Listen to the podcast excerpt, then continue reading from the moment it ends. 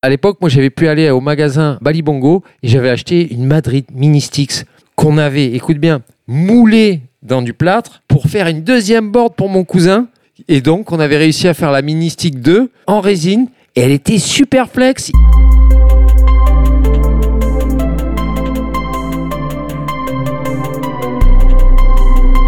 Bienvenue pour la deuxième saison de Big Spin. On recommence avec un passionné passionnant. Il a 30 ans de skate dans les jambes. Il est ramp rider, imitateur, comique, gardien de skatepark et acteur principal des vidéos de Léo Valls. Il va nous parler de ses débuts en rampe à Bordeaux au milieu des années 80, comment il intègre la Bonne Brigade européenne avec Stéphane Larence et JB Gillet, le Grand Bornand avec la R20 familiale, la période parisienne, les saisons de snowboard à Avoria, l'arrivée à Lyon, l'apprentissage de Photoshop et le début de Cliché avec Jérémy Daclin. On est alors en 1997. On est avec Seb du Sebdo Show, Seb Dorel, on est avec Sébastien Dorel. Big Spin Podcast.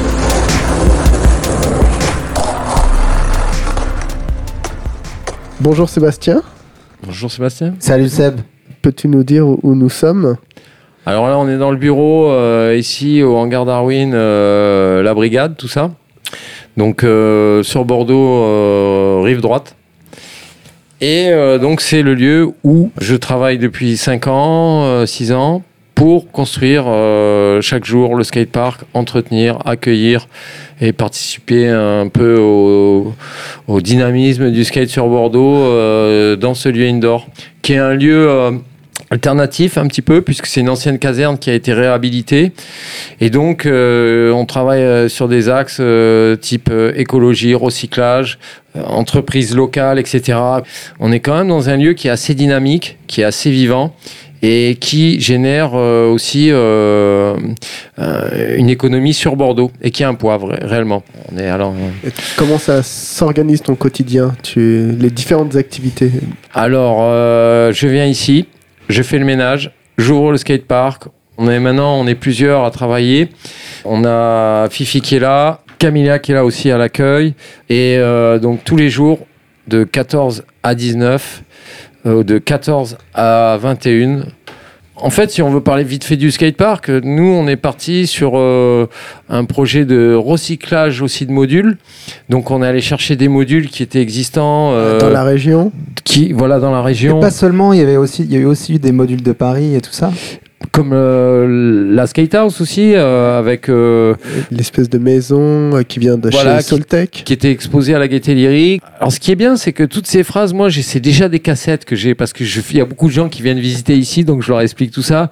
On a la mini du CAPC qui faisait 30 mètres de large qu'on a recyclé, remonté ici euh, de moitié euh, moins large donc 15 Ah oui, c'était le projet dans l'église là. euh, Le Ah, ça, ça, ils ont fait au CAPC une, une- une mini-rampe qui a été montée en dédicace à la mort d'un artiste qui était skater.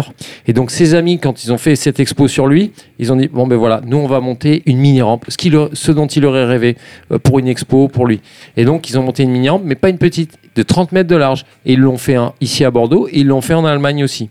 Donc, il faut savoir qu'il y a une deuxième mini-rampe de ce type qui est en Allemagne et qui, a dû être jetée tout simplement. Et au moment où ils ont jeté cette mini-rampe, comme nous, on est- toujours été dans l'esprit recyclage, on nous a appelés et on a pu la, la transférer, aller la démonter, la ramener ici et la remonter par la suite. Ouais, parce que pour ceux Voilà. qui ont connu le, le skatepark euh, des quais, euh, l'ancien skatepark des quais là, à Bordeaux, il y a aussi les vieux modules en métal euh, qui sont là. Voilà les plateformes à wheeling qui avaient euh, pr- proche du pont de pierre pendant une période. Tout- tout- on a pu récupérer une pyramide en métal, des modules métal-bois, tout ça, qui ont fait un temps ici chez nous, qui sont aussi des modules qui font du bruit, donc on les a évacués. Mais on a encore les plateformes à wheeling en aluminium qui sont indestructibles, qui servent de, de curb, de, de ledge, tout ça, et euh, qui sont pas mal skatées.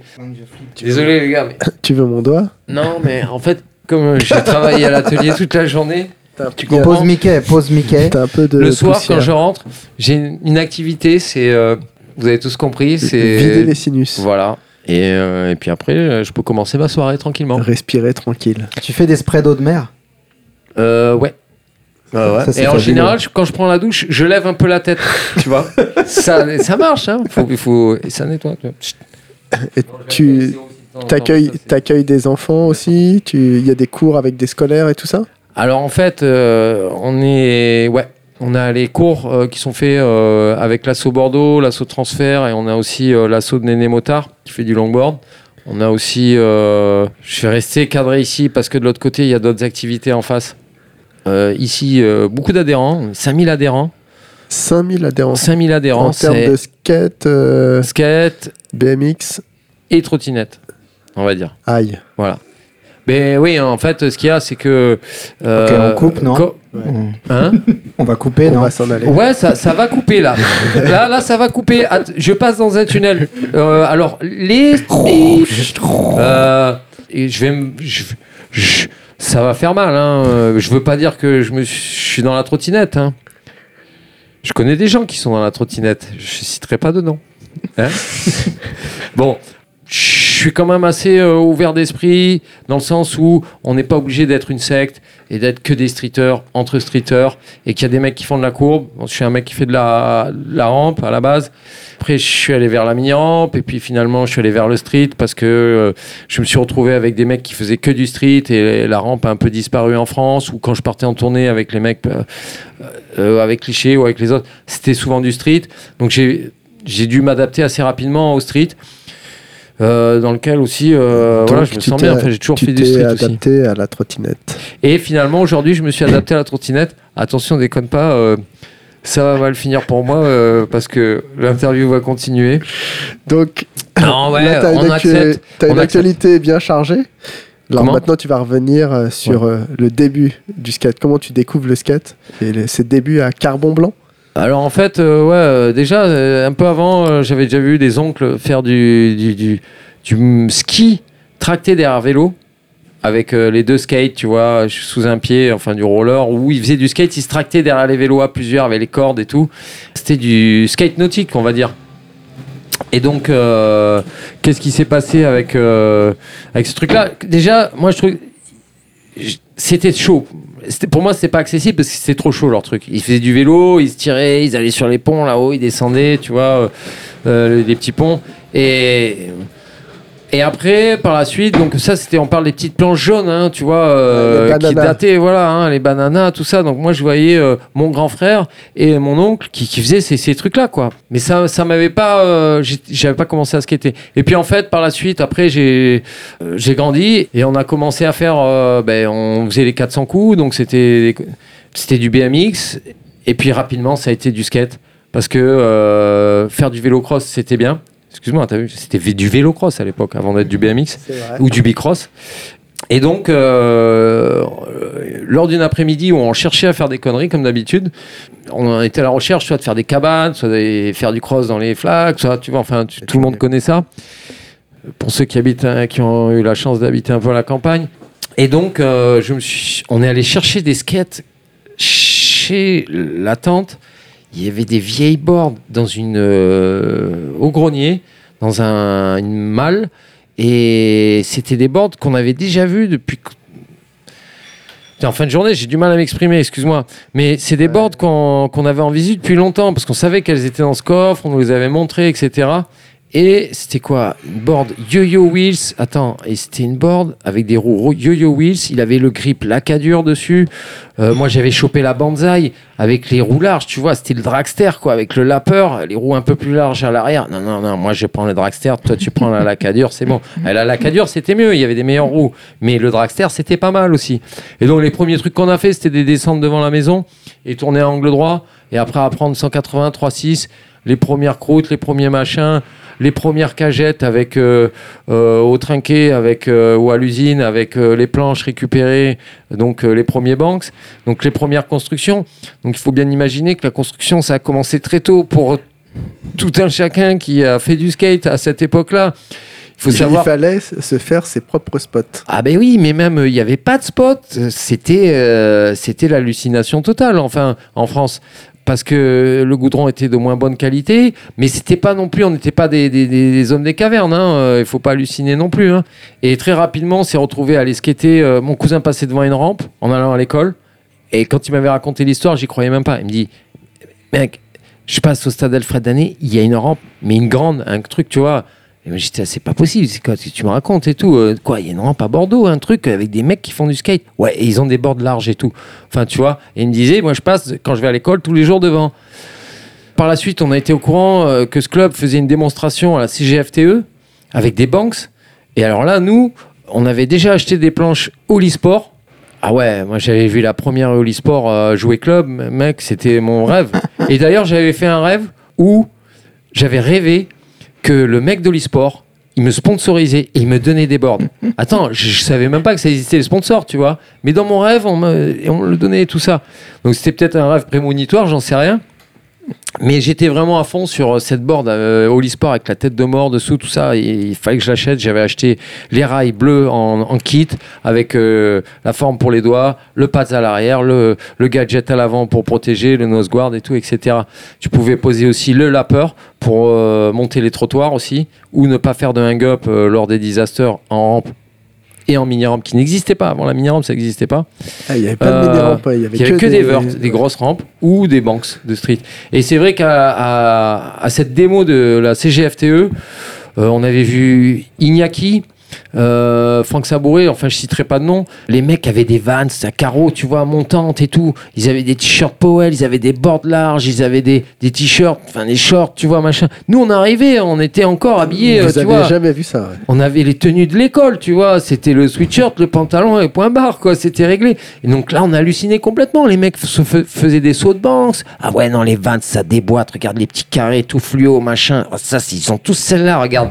C'est ça, ça, c'est les bons. En fait, c'est comme ça qu'on est tombé dans le skate. On a vraiment flashé sur ces mecs qui faisaient du banks. Et c'était foutu, là. Là, c'était foutu. C'était, euh, ça y est, on était comme contaminés, comme dirait le roi Enoch. Possédé, comme dirait Léo Valls. Oh, ouais, possédé pour certains. Ah, ça, c'est venu après. Et cette rampe-là, elle était où Cette grande rampe? Alors au stade Alfred Dané, c'était une rampe qui venait de l'Union Saint-Bruno, qui avait été montée par Jim Lalandrel, par euh, Franck Sabouret, par euh, Vincent Valosio. C'était les premiers skateurs de Bordeaux, qui étaient des pionniers à l'époque, puisqu'ils étaient, on va dire, on va parler des milieux 80, c'était 85, c'est des mecs qui arrivaient de 84, tout ça, et qui avaient déjà monté une rampe indoor dans un petit club, euh, un petit local. Moi, j'avais pas eu de la chance de la voir puisque j'ai commencé un peu après, mais j'ai vu des photos de ce, lieu. Et donc, euh, c'est grâce à ces gars qui venaient de l'Union Saint-Bruno qu'on a pu faire du skate par la suite dans le stade Alfred Dané qui était découvert. Et c'est là que ça a commencé. On est à- le premier jour où on est allé là-bas, il pleuvait, mais c'était pas grave. Nous, on avait emmené les genouillères et on savait qu'il fallait glisser à genoux. On nous avait appris euh, il fallait glisser. à genoux. Donc, on a passé une journée à glisser dans la rampe alors qu'il pleuvait. euh, apprendre Ouais. à glisser, Mais, à tomber. euh, Voilà, super journée. On, on était rentrés trempés, etc. Déjà, y aller, c'était la première étape. Et il fallait savoir que les mecs, ils étaient 15 dans l'association. Et il y en avait que 4 qui roulaient parce que c'était l'hiver et que c'était ça. Et nous, tous les mercredis, on venait et on était avec Franck Sabouret, avec Valosio, avec Iñaki, qui maintenant a un gros restaurant, enfin travaille dans la restauration à Paris. Ce mec-là quoi, c'est quoi son nom de famille? Euh, Iñaki Espitarte. ouais. Donc, euh, ce mec-là, c'était un des premiers à faire des pivots faki en mini-rampe à Bordeaux, au même moment, euh, à l'époque, où Rakik commençait à faire des pivots faki, des blunts sur les mini-rampes à Paris. Il y a eu un moment donné où la mini-rampe a vraiment fait surface euh, en France. C'était le nouveau truc. Et les ricains, vous savez quoi, les gars? Ils coupent les rampes à la moitié. Quoi? Ils coupent les rampes à la moitié? Ouais, et ça s'appelle une mini-rampe. Ok, ben on va. Et Jim avait, euh, avait monté une mini-rampe à côté de la rampe.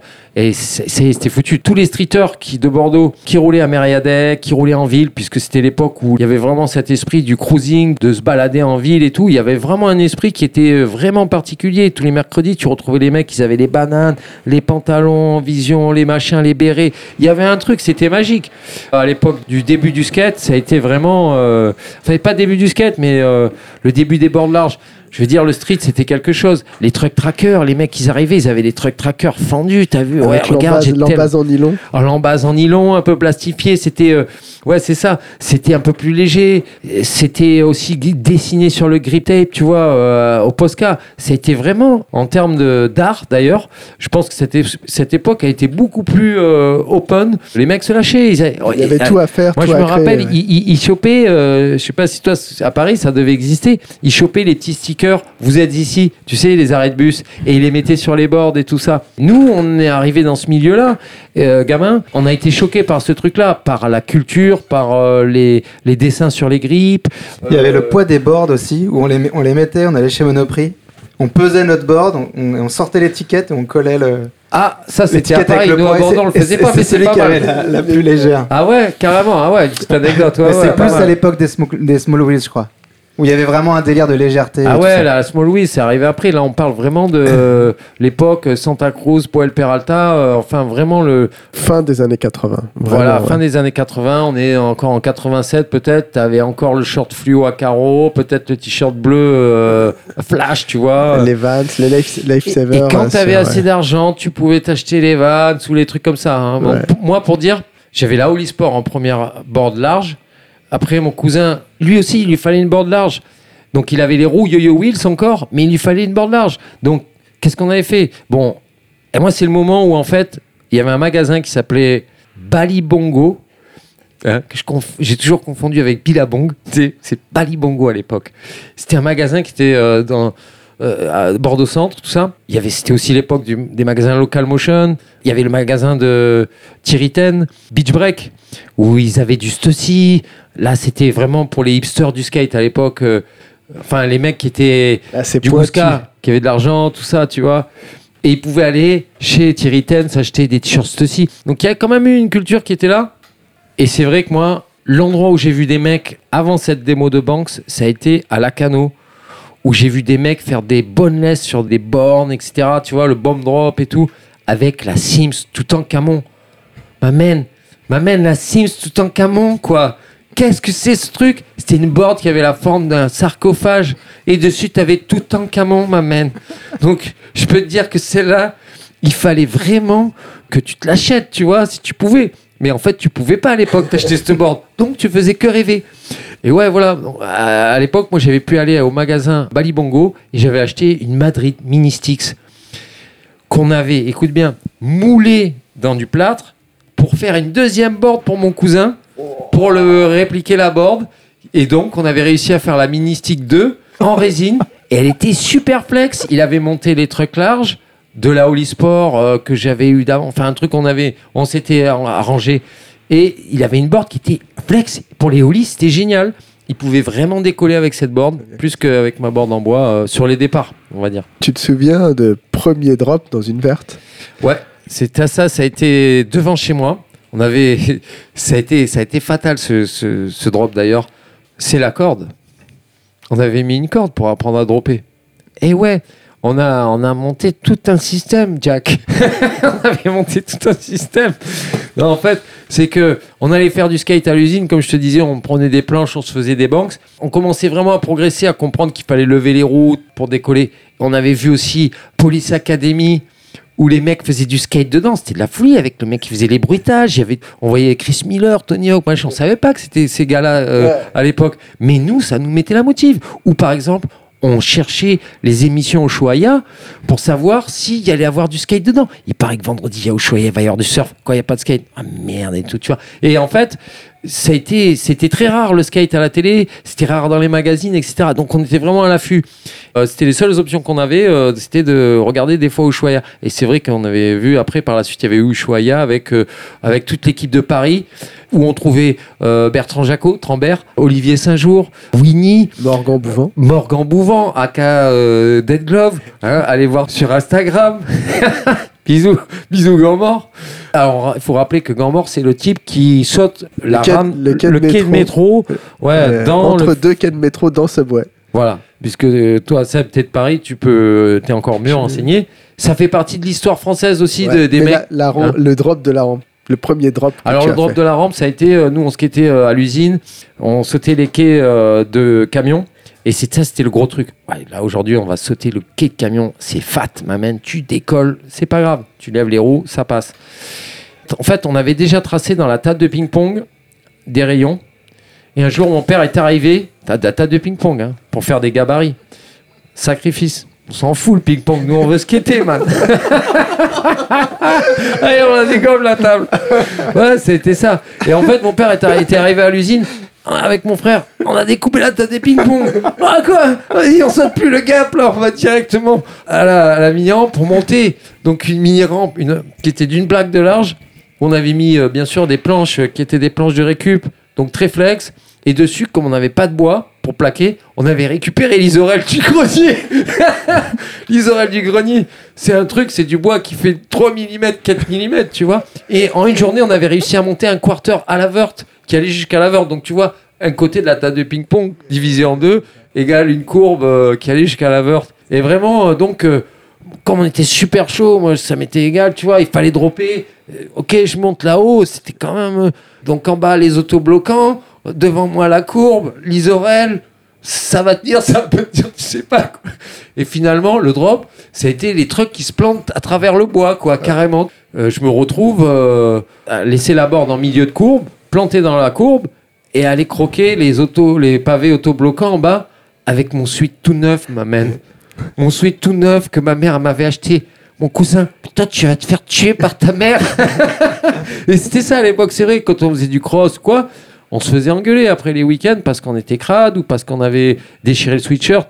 Mais là, on était un cap dans le skate où vraiment on avait décroché. J'ai déchiré le sweatshirt, ma mère avant, je m'en fous. C'était ça. Et en fait, le skate, c'est vrai que ça a été euh, à un moment donné une sorte de. euh, c'est pas été un mouvement rebelle, mais. Un exutoire. Mais ouais, un exutoire. Et. Ah ouais, le sweatshirt, je l'ai déchiré, maman, mais je m'en fous. Tu vois, parce que j'ai fait du skate aujourd'hui. Et après, euh, tout le monde connaît les histoires. C'était. Pourquoi tu vas faire du skate euh, Il faut que tu rentres à 7 heures, mais je casse pas des vitrines, je suis pas un hooligan. Tout le monde a connu ça dans le skate avec ses parents à un moment donné. Comment ça devient sérieux euh, la rampe alors? À quel moment tu arrives à passer le cap et à. Et bien au moment où on commence à coller l'autre partie de la table de ping-pong et où on va acheter du vrai contreplaqué. On avait euh, on économisé, où mon père euh, s'était mouillé pour aller acheter des plaques. C'était, mais on avait réussi à remonter cette table de ping-pong euh, avec les courbes vert, hein, avec du plat pas mal, dans le garage pour avoir une petite rampe indoor d'une plaque de large. Donc pour dropper, on avait mis une corde au plafond du garage. On pouvait donc s'accrocher à la corde et utiliser la corde comme euh, une sorte un de Tarzan, tu vois, voilà. Et lâcher la corde. On mettait des caisses pour faire des extensions. Donc on passait à 70 cm de vert et on dropait quand même. Donc tu vois, l'assimilation de la vert, on l'a eu assez rapidement en fait dans le garage quoi. Euh, en faisant les cons avec la corde. en- J'avais même appris à faire nollie faki. Et je croyais que j'avais inventé le tricks. Tu vois, mais ça c'était beaucoup plus tard. On, on- on faisait de la rampe déjà régulièrement Alfred Danet, etc. Et il y avait des vidéos. Et là, à ce moment-là, je vois la vidéo blind, un peu plus tard, avec euh, Jordan Richter. Jordan Richter, exact, qui faisait des nollies faki en shifty, shuffle, replaqué. euh. Et ça, ça a été l'époque où j'avais carrément arrêté les cours, on va dire, hein, parce que là, si on reprend euh, dans l'ordre chronologique, bon, on a eu cette rampe dans le garage, on avait fabriqué ce truc-là. On allait faire de la rampe régulièrement Alfred Danet, tous les mercredis. Et nous, on faisait des trucs. Parce qu'on avait déjà un peu d'expérience sur nos tremplins à l'usine, tout ça. Enfin bon. Là, on est rentré vraiment dans le vif du sujet. T'es vraiment, c'est sérieux. Là, vraiment, tu fais du skate et Ah, mais tous les jours. T'es On était repéré. addict au skate. là, tu progresses euh, rapidement. En fait, la date que j'ai, c'est mai 91. T'as une, euh, une interview dans le magazine de skate français Anyway. Tu fais déjà tous les contests. T'es sponsor Powell. Parce que dans No Way, déjà, on, on évoque euh, Seb ouais, et, dans No Way, et les t'es- contests. T'es déjà là quelques Donc années avant. en fait. euh, Et là, on est mai 91. Ouais, donc, donc il y, euh, a, y y eu, il y a eu comment, euh, comment tu accèdes aux deux, trois médias ans de pratique, tu vois, un peu avant, euh, arrivé à Noé. Puisque finalement, en fait, mon père, euh, qui participe avec nous à construire la rampe euh, dans le garage, à aller chercher le plaquage, qui nous emmène à la mini-rampe euh, ou à la grande rampe. Alfred Danet, tout ça. En fait, mon père, finalement, il se retrouve assez rapidement à baigner dans le milieu du skate à Bordeaux avec les gens qui étaient responsables de tout ça, etc. Et puis finalement, il nous emmène aux compétitions de skate avec les R20. Du sale. La, Du la très- Renault 20. la Renault 20, voilà. Et il nous avait emmené à un contest à Hossegor, m'amène, encore du sale. Et je vais arrêter de parler comme ça, sinon ça va te faire du sale partout. Et il y avait une rampe Kookaburra bleue. Il y avait des Allemands, ils tapaient des aériales. Il y avait euh, Ingo Faubridge. Attends, Faubridge, tu vas le retrouver sur Il fait de la musique maintenant. Il fait toujours de la rampe, ce mec d'ailleurs. Il y avait Camille Reyes en street, hein, il y avait une compète de street, Di- Dimitri Dimitri Mas et tout. C'était génial, Olivier vraiment. aussi. Olivier Saint-Jean. Olivier Et Saint-Jean, mais il y avait d'autres. Il y avait Stéphane Larence à l'époque, il y avait Trambert, tous les Parisiens étaient dans- descendus à Osgore. On sentait vraiment ce truc euh, frais. C'était le feu. C'était à l'époque, c'était réellement euh, frais. Il y avait une mentalité de, de compète, on va dire, parce qu'il y avait une compète. Et c'était plus euh, une sorte de rush d'adrénaline euh, entre les gens, entre les jeunes. On comprenait pas finalement ce que c'était le skate. Enfin, tu vois, je te dis ça parce qu'il y avait vraiment un truc de magique à l'époque où quand on arrivait sur des contests comme à Osgore, Tu voyais que des choses nouvelles en fait. Ouais, puis tu voyais d'autres gens, tu voyais d'autres riders, tu voyais, tu vois, c'était un peu. Et puis donc moi à l'époque, je faisais déjà de la rampe donc, et j'arrivais à faire euh, des fakioli à peine, des rock'n'roll, mais bon, peu importe. Et j'arrivais pas à faire rock faki à l'époque, je me rappelle. Rock faki, c'était l'enfer, c'était euh, repartir, peut-être accrocher les trucs avant, blam.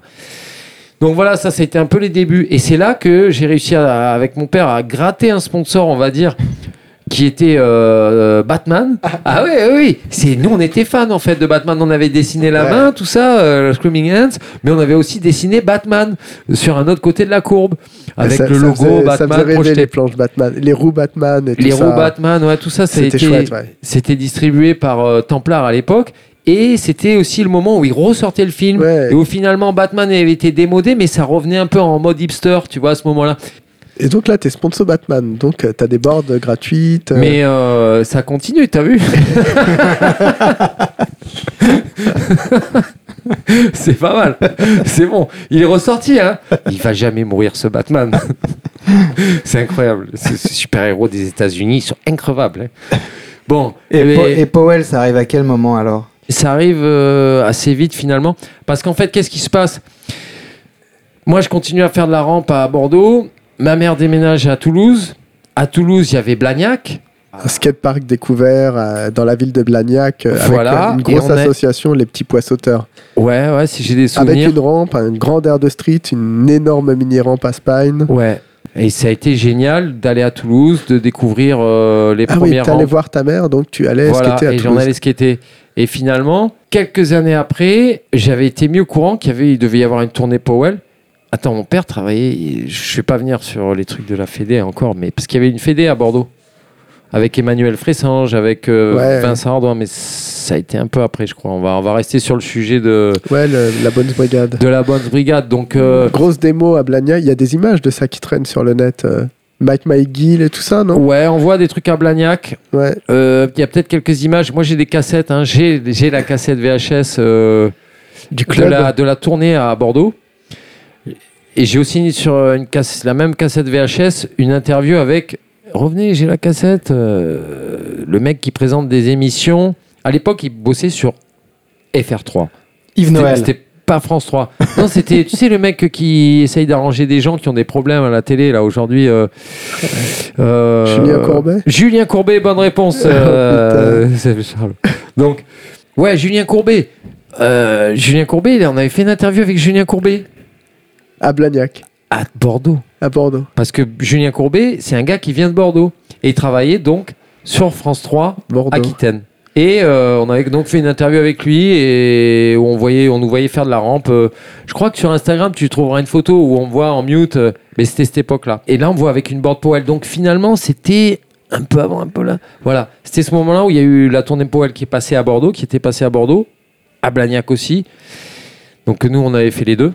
Et ouais, j'avais entendu dire qu'ils cherchaient des jeunes à sponsoriser, donc avec mon père, tout ça, mon cousin, on discute un peu et tout, comment on fait euh, pour faire aller chercher un sponsor, tout ça. euh, On sait pas. Eh bien, on a une idée.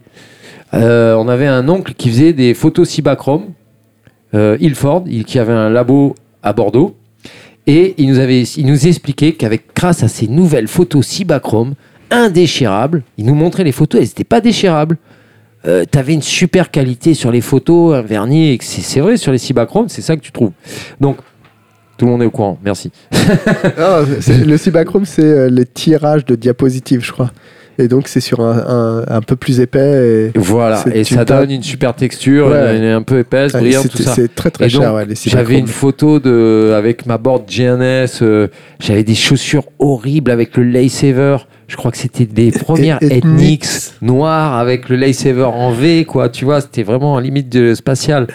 Et j'avais filé une photo à Frank Messman, qui était le manager du Team Europe, lors de la tournée, pendant la session, parce que j'ai skaté avec eux quand même. Parce qu'on était les, les quelques locaux qui faisaient de la rampe et qui étaient pas mauvais. Donc ils nous avaient mis en démo avec ces mecs-là. Mais il y avait qui? Il y avait Hawk, il y avait. Caballero, il y avait Lance Montaigne, il y avait Ray Underhill, il y avait aussi euh, Mac McGill peut-être Mac McGill, ouais, ouais, ouais, complet. Il partait en roll-in et tout, il était chaud. Ah, il partait ouais, en rolling En sur, rolling il de roulait la sur la rampe. plateforme Voilà. et il tombait dedans. ouais. Ouais, et il faisait des 50 à l'intérieur totalement pour aller plus vite. Il avait les grosses roues T-Bones et il envoyait des Mac Twist toujours euh, avec Ouais. euh, cette jambe qui traînait toujours un peu derrière. Le style de McGill euh, que tout le monde connaît. Pour ceux qui connaissent pas, allez voir sur YouTube. euh, c'est le type pas- qui a inventé Mac Twist quand même. T'es pas intimidé de. Ouais, non, mais moi, ça m'est égal. Tu vois, j'étais chaud pour faire du skate, quoi. Euh, et faire de la rampe, on était chaud. On faisait déjà quand même des aérials, des trucs, on faisait des fakioli, etc. On savait que ces mecs, que le Frank Messman cherchait des gars pour le Team Europe. Et c'était l'occasion de ma vie de skater à ce moment-là pour peut-être me faire sponsoriser. On avait préparé la photo, on avait marqué l'adresse, le machin. Sans non plus euh, attendre euh, forcément en retour, tu vois. C'est tu tentes et puis tu verras bien. On savait pas comment tu chopais des sponsors à l'époque, mais on avait gambergé un peu une stratégie qui a fonctionné. qui a fonctionné. Alors on a filé la photo et en fait qu'est-ce qui s'est passé? Deux semaines après, euh, je reçois un coup de fil. Enfin, mon père répond au téléphone euh, et là c'est Frank Messman qui nous explique en anglais euh, qu'il voulait me sponsoriser et donc m'envoyer un colis, etc. Ou pour Powell Peralta. Alors là, truc de ouf quoi. Tu vois, le gars il t'appelle, il te dit je sponsor, euh, tu vas être sponsor Powell, tu vas rentrer dans le Team Europe et on va t'envoyer un colis. euh, Qu'est-ce que c'est ton adresse, etc. Et là, tu reçois en fait finalement les lettres Powell. Donc Stéphane Larence en a peut-être parlé, je pense. Non, mais Non. Léo, Léo nous a dit que tu avais ça chez toi, ouais. Ouais, ouais. On recevait des lettres à estampillé Powell et où il t'expliquait ce qu'on allait faire avec le team ou ce qui s'était passé le mois d'avant avec le team, qu'ils étaient très stockés, toujours, ils étaient toujours stockés dans le courrier. ils étaient toujours stockés, ça m'avait bien fait rigoler. J'avais appris, c'est un peu par là aussi qu'on a dû apprendre l'anglais d'ailleurs, et à l'école. Mais l'école, on l'a, moi j'ai arrêté en cinquième. Ah Ouais, c'est chaud. T'es chaud, ouais. Parce que j'avais déjà redoublé. Tu crois, à force de skater. Bon, on lâche l'histoire de Powell parce que là, ça y est, j'étais dedans. euh, il m'envoyait déjà des colis. On recevait, c'était de la folie. Tu recevais des stickers métallisés, ma man. Du très très sale. Aujourd'hui, c'est du sticker en plastique pourri que t'as. Et avec les dessins Powell de ouf. Avec les suites, avec euh, les logos Steve Size, le jogging. Si tu pouvais avoir le jogging des fois. Moi, j'étais arrivé un peu tard pour le jogging. Mais t'avais les Bones Bearing dans le carton. Tu vois Qui sont toujours d'actualité et toujours des très bons roulements. Voilà, mais c'était cher, hein, c'est toujours cher d'ailleurs. C'est toujours cher, ouais. Donc ça, ça a été la première année où je suis entré dans le team et j'ai commencé à recevoir des planches, etc. Donc très rapidement, en fait, quelques semaines après, et j'avais déjà une board Powell Frank Hill que j'avais montée. C'était mon premier colis, je crois. Et là, on va à Toulouse faire la démo avec le team Powell. Et moi, j'étais déjà chez Powell, en fait. Donc, en fait, à la première démo qu'il y avait eu à Bordeaux, ils étaient venus. J'étais pas sponsor Powell. Là, entre-temps, le type m'appelle, il m'envoie les, planches, le colis. Bon, on monte à bord, on descend à Toulouse avec mon père, ma soeur aussi, je crois. Et là, on fait la démo encore avec Tony Hawk, avec euh, les autres, à Toulouse, avec qui c'est qu'il y avait euh, Ryan Doril, enfin, j'ai cité déjà tous les noms. Et attends, excuse-moi. En fait, il y a eu plusieurs années de démo Powell. En fait, c'était peut-être l'année d'après où ils étaient revenus et moi, j'étais déjà dans le team Powell. Parce que nous, on a eu deux démos du team Powell ici à Bordeaux avec Tony Hawk. Moi, je me rappelle de la tournée, ils étaient arrivés en camion, en van bleu, et où Tony Hawk se faisait littéralement asmater de, de- par les, les, les- les fans pour les autographes après la session, derrière la rampe, c'était de la folie, vraiment. euh, et c'était un moment où tout le monde venait parce qu'il était déjà connu, quoi. euh, connu. Quel avait rapport t'avais avec eux? Chill, boy. en fait, je parlais pas très bien anglais, on va dire, à l'époque, mais je savais déjà skater. Après, par la suite, il y a eu une troisième tournée où moi, j'ai été incorporé vraiment dans la tournée avec Stéphane Larence. Et donc, on devait faire. euh, Alors là, euh, il m'avait envoyé à Paris. Euh, je devais faire la démo à Ballard. avec eux. Et en fait, c'était la première fois que je commençais à voyager, je connaissais pas trop les délires. Et je me suis retrouvé à l'aéroport de Paris et je croyais qu'il y avait quelqu'un qui allait venir me chercher. Tu vois, j'avais 14 ans, mec. Et en fait, je reste à l'aéroport de, de, de Roissy tout l'après-midi pendant qu'il y avait la démo Powell à Ballard. Et alors que moi, j'avais l'enveloppe avec tous les tickets de train, en fait, c'était pas très bien organisé. Michel Hoff, qui était le distributeur français de Powell, m'avait avait envoyé à mon père euh, les enveloppes avec les billets de train et tout ça De tout le monde de tout le monde, c'est-à-dire euh, Tony Hawk, euh, j'avais Nicky Hero, et il avait filé un gamin de 14 ans qui allait monter en avion jusqu'à Paris. Donc, je t'explique pas, à l'époque c'était fax et compagnie. hein. J'étais gamin, dans l'aéroport, je scotche, j'attends, ils sont où les mecs Ils viennent pas me chercher et tout, et quand même, oh, c'est Powell les gars Et donc j'attends, j'attends, puis au bout d'un moment, en fait j'avais eu sur l'affiche, euh, dans les enveloppes, il y avait le numéro de Street Machine. Et là j'appelle à Street Machine. Allô, oui, mais c'est Yorel. Ah, mais oui, mais t'es où ben, mais Il a fait la démo, on te cherche, bonhomme. Eh ben, mais moi, je suis allé remplir de Roissy, moi. Faut venir me chercher en taxi. Mais il n'y a personne qui peut venir te chercher en taxi, mon mon bonhomme. Là, on est en train de faire la démo. Tu te démerdes. Ciao. Clac. Et raccroche, les cons. Donc, en gros, j'ai passé l'après-midi à Roissy. Ils ont fait leur démo pendant ce temps. Et après, euh, je crois que euh, on est venu me chercher ou que ouais, on est venu me chercher à l'aéroport. Et finalement, j'ai pu euh, à ce moment-là faire la tournée avec Powell. Mais c'était quand même un mauvais départ, tu vois, euh, de tournée. C'était aussi une des premières expériences dans le skate ou une des premières galères dans le skate, parce que des galères dans le skate, il y en a eu. Mais ça, je- je- j'en passe euh, des vertes et des pas mûres. Ah, Ça dure combien de temps cette épopée Powell? C'était infini en fait.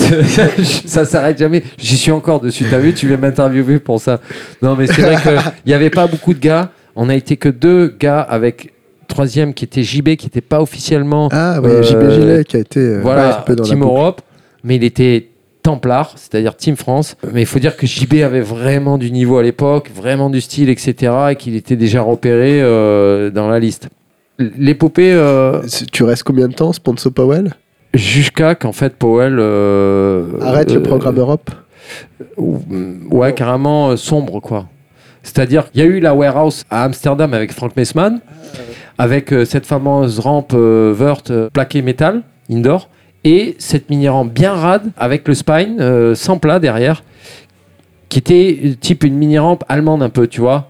Middle medium, entre la mini et la medium. Les Allemands, ils savaient déjà vraiment bien faire les mini à l'époque.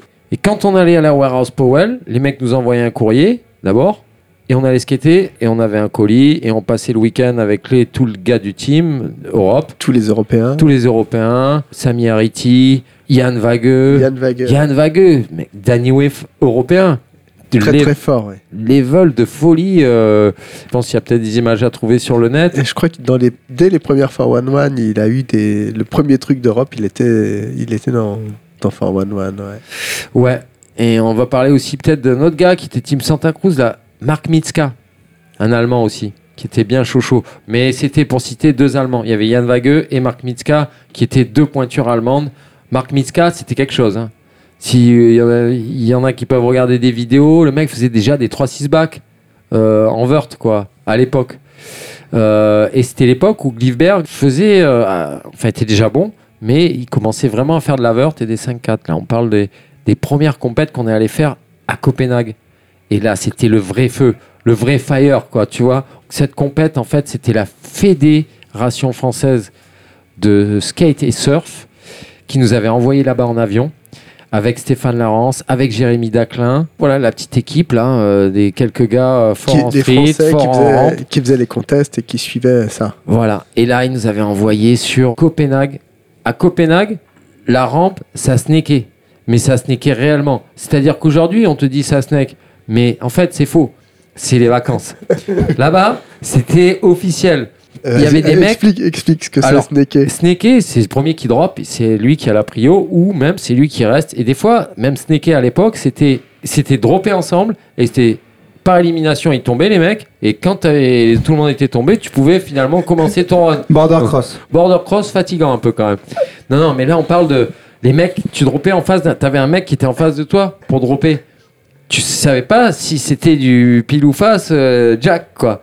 Ok, il va y aller lui en face.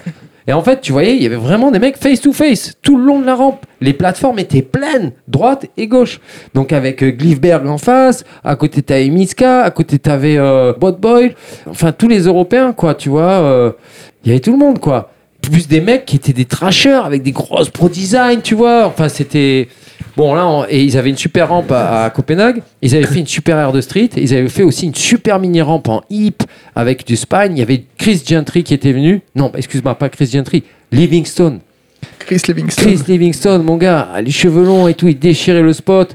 Et Omar Hassan, dans sa, dans, je pense, dans ses meilleurs moments, Meilleures années. il était chez Blockhead. Il est Et- très très fort euh, quand il était chez Blockhead. ouais. En mini et en middle, là, il était Et il incroyable. fracassait totalement. Ouais. Il mettait des blunts, des PO, des 5 fakie, des trucs, des half cabs sur le spine, des trucs. Enfin, vraiment, le type était en avance.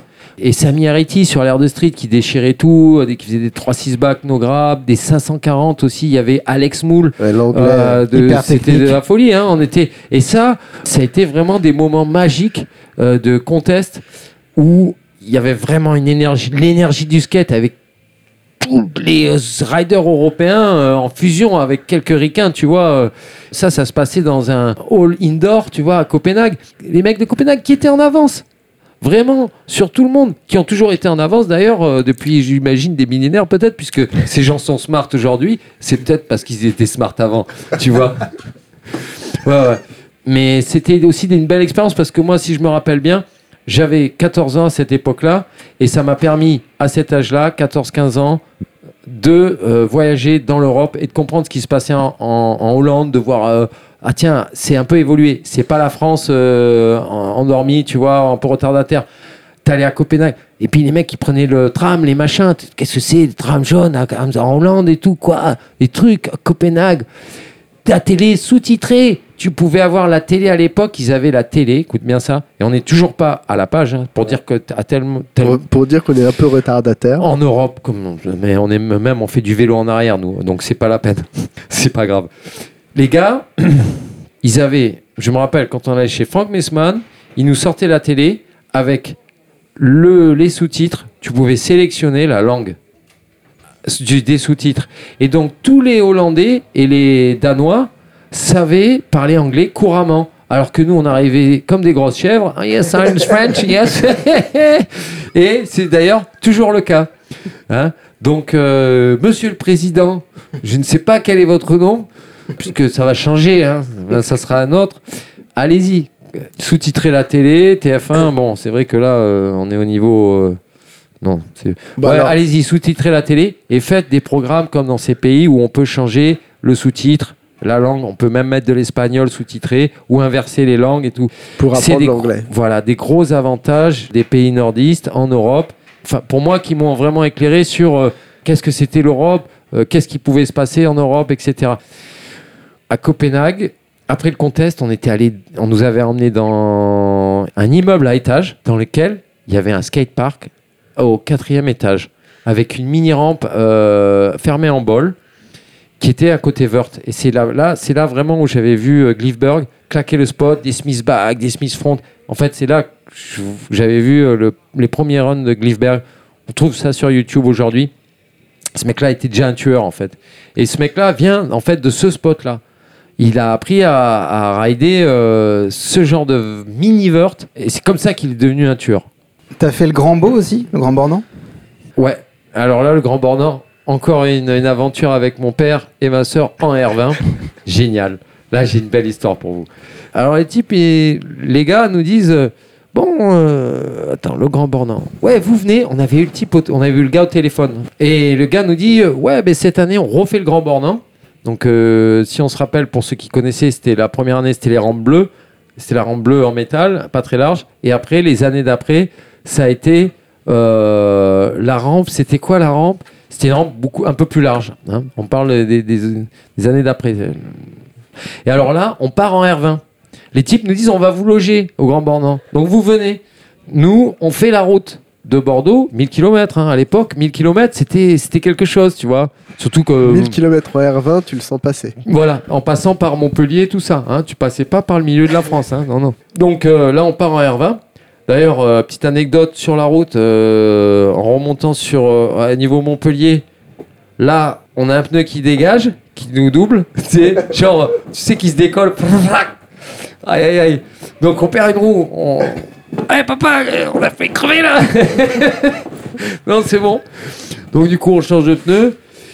En même temps aussi pour dire que moi j'avais un- mon père il se mouillait vraiment aussi pour nous amener sur des compètes, il participait vraiment au truc et il travaillait même pour la Fédé à l'époque parce que puisque lui c'était un mec qui a été un des premiers gars à envoyer les plans des rampes, les plans de rampes de la Fédé à toutes les villes en France où les gens qui demandaient des, des, des, des plans de des premières mini rampes qui étaient Pour des grosses euh, médiums reproduire, coupées, ou des euh, rampes coupées en deux. Pour les faire correctement à travers Voilà. la France.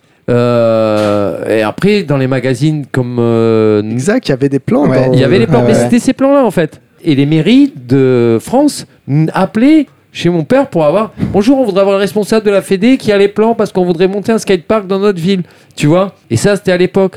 Et c'est comme ça qu'après, on est allé, bon, on est allé au Grand Bornand avec les R20. On arrive là-bas, on revient à notre histoire. hein, désolé pour le- la petite anecdote. prie. Toujours, mais, c'est- mais j'en ai plein. hein. Donc, moi, il m'en faudrait. Là, ta cassette, il en faut au moins. et- hein, tu vois On en plus, euh, tu vois bien qu'en plus, euh, moi, genre, euh, ils m'envoient faire une tournée, et- ils viennent pas me chercher, tu vois, les types. Mais ça continue, il y en grands beaucoup. Alors, Grand Bornand, ils nous disent, on va vous loger. D'accord, on arrive. Ben, on emmène euh, notre... J'emmène ma soeur aussi. Ouais, ouais, on emmène ta- la PlayStation aussi. Et donc, on va là-bas, on arrive. Ah non, en fait, c'est complet, euh, on a tout complet. Mais vous nous dites de venir, on arrive de Bordeaux, les gars, quand même. Non, là, tout est complet, tout est complet. Bon, d'accord, ça va. Je note. Je note. hein. Et en fait, on dort dans la R20.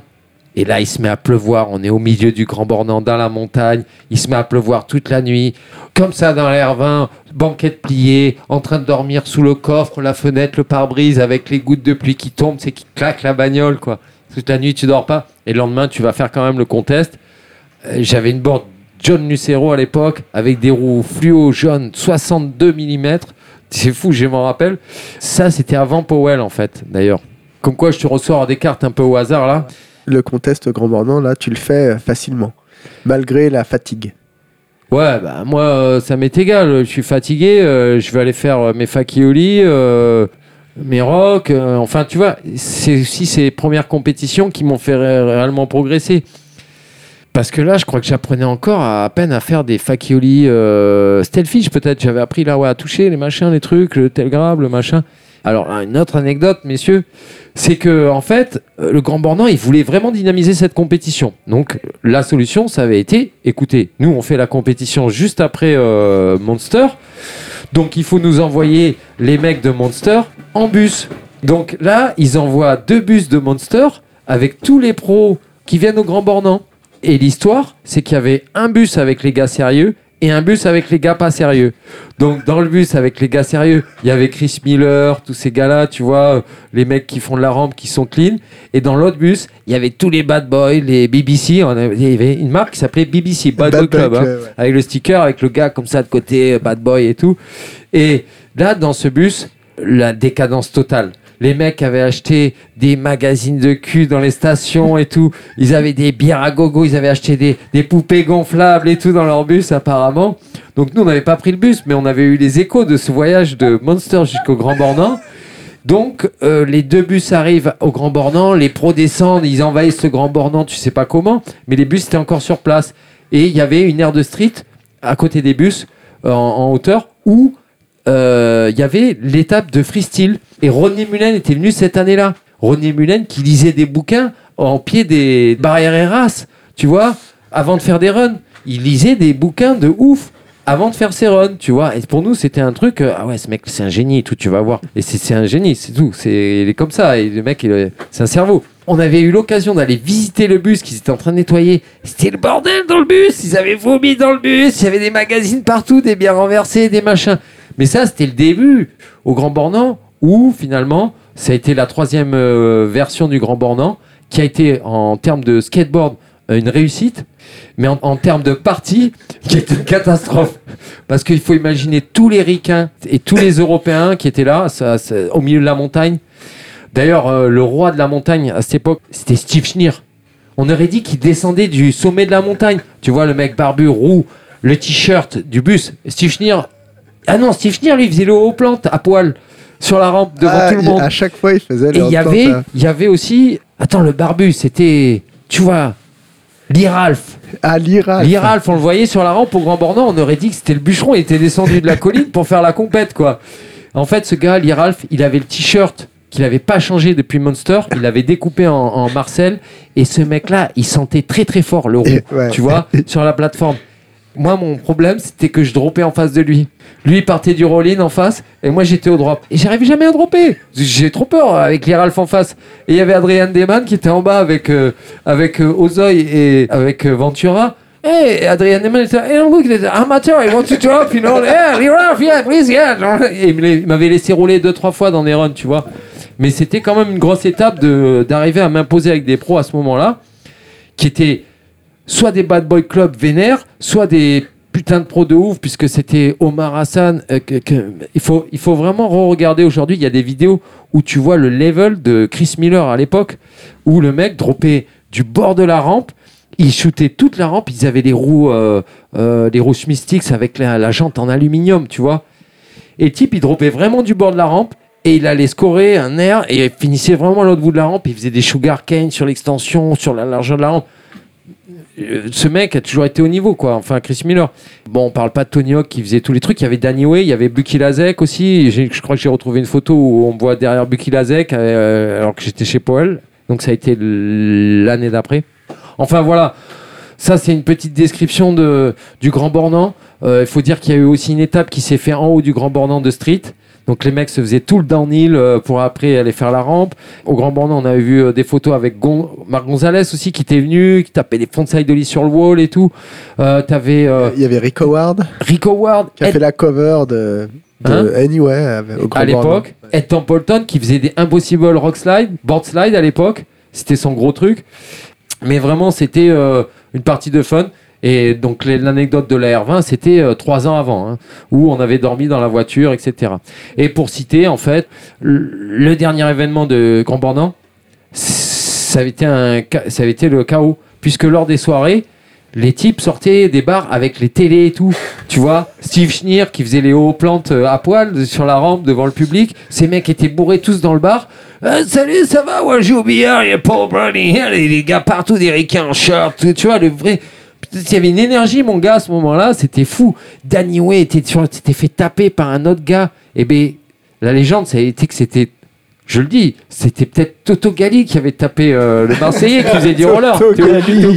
Qui avait tapé peut-être Danny Way. On ne sait pas. Le, le dis pas parce qu'on les connaît en plus euh, maintenant. Mais il y a eu un coup de poing qui était parti euh, sur le square euh, au milieu du. C'est pas cool. Alors, devant le bar, pour décrire le truc, parce qu'aujourd'hui, il y a des petits happenings, euh, euh, tu sais, euh, pour faire des vernissages. Mais là, le vernissage, il était total, mon gaillard. Devant le bar, les types, ils arrivaient, c'était le bordel. Les types, ils passaient en voiture, et là, ils remuaient tous les bagnoles. C'était Ouais, la, la- la victoire de la Coupe du Monde. Ouais, voilà, la victoire de la Coupe du Monde avec que des skateurs qui sortaient par les fenêtres des bars avec des télés. Non, reviens, t'es en train de prendre la télé là. Toi là, au milieu, ah, le van et tout. Ils remuaient les vannes, les voitures qui passaient. Mais c'était. euh, euh, ça jetait des chaises par les fenêtres euh, du deuxième étage sur. euh, euh, L'apocalypse. Les Gremlins. Ouais, une vraie, ouais, une Gremlins euh, partie, voilà, et avec des skateurs. Et tout le monde connaît ça, hein Non, on a tous fait ça, voilà. Donc ça c'était Grand Bornand. euh, voilà, ça doit être euh, la dernière saison, ça doit être 91, quelque chose comme ça? Il n'y a pas eu de date puisque c'était C'était Grand facile l'histoire des dossiers de l'histoire. Euh, Il faut aller voir Alain, Alain Decaux hein, qui va vous rétablir sur les dossiers de l'histoire. Powell, ça t'amène jusqu'à quand c'est... Alors Powell, en fait, ça m'amène jusqu'à que la warehouse à Amsterdam ferme avec Frank Messman, que les boards Powell deviennent Eversleek, plus souples, plus soft, euh, moins larges. Euh, les roues commencent à rétrécir. Donc là, on est euh, encore à Toulouse. Moi, j'habite à Toulouse avec Bermudez à ce moment-là, toujours. Patrick Bermudez. 16-17 ans, tu vois, j'ai arrêté les cours. On vend des stickers pour aller s'acheter des boîtes de cassoulet pour survivre. hein. Ça a commencé comme ça. hein. On vendait des stickers tous les jours pour, euh, pour pouvoir s'acheter à bouffer. Et même, on allait dans les premiers jours, on allait au McDo dans les poubelles, tu vois, euh, trouver de quoi bouffer. Donc ça, ça a été le moment quand j'ai arrêté les cours pour faire du skate à Blagnac. Mais je l'ai fait avec Bermudez, à qui je fais un clin d'œil euh, au passage, puisqu'on a été bon amis euh, et vraiment, euh, on a été euh, engagés pour faire, du, pour faire une carrière skate. Quoi. Je veux dire, Bermudez, lui, voulait devenir en freestyle champion du monde, en freestyle. Euh, quelque chose comme ça, tu vois. Donc, il, se mettait des objectifs pour aller euh, jouer avec Mulan, euh, à Monster, pour aller. voilà. Et lui, il travaillait, il travaillait euh, ses trucs toute l'année pour aller faire des compètes. Et moi, en parallèle, bon, ben euh, voilà, je faisais de la coloc avec ce mec-là. Et c'était la fête tous les week-ends. Comme tout le monde connaît aujourd'hui ce que ça peut être une fête de- entre skateurs après avoir fait du street. Du coup, on a aussi beaucoup streeté Toulouse à l'époque. On était vraiment. On était à Morph de street. On allait à Occitane. Il y avait Avzac, Jean-Pierre Avzac. Ah ouais, non.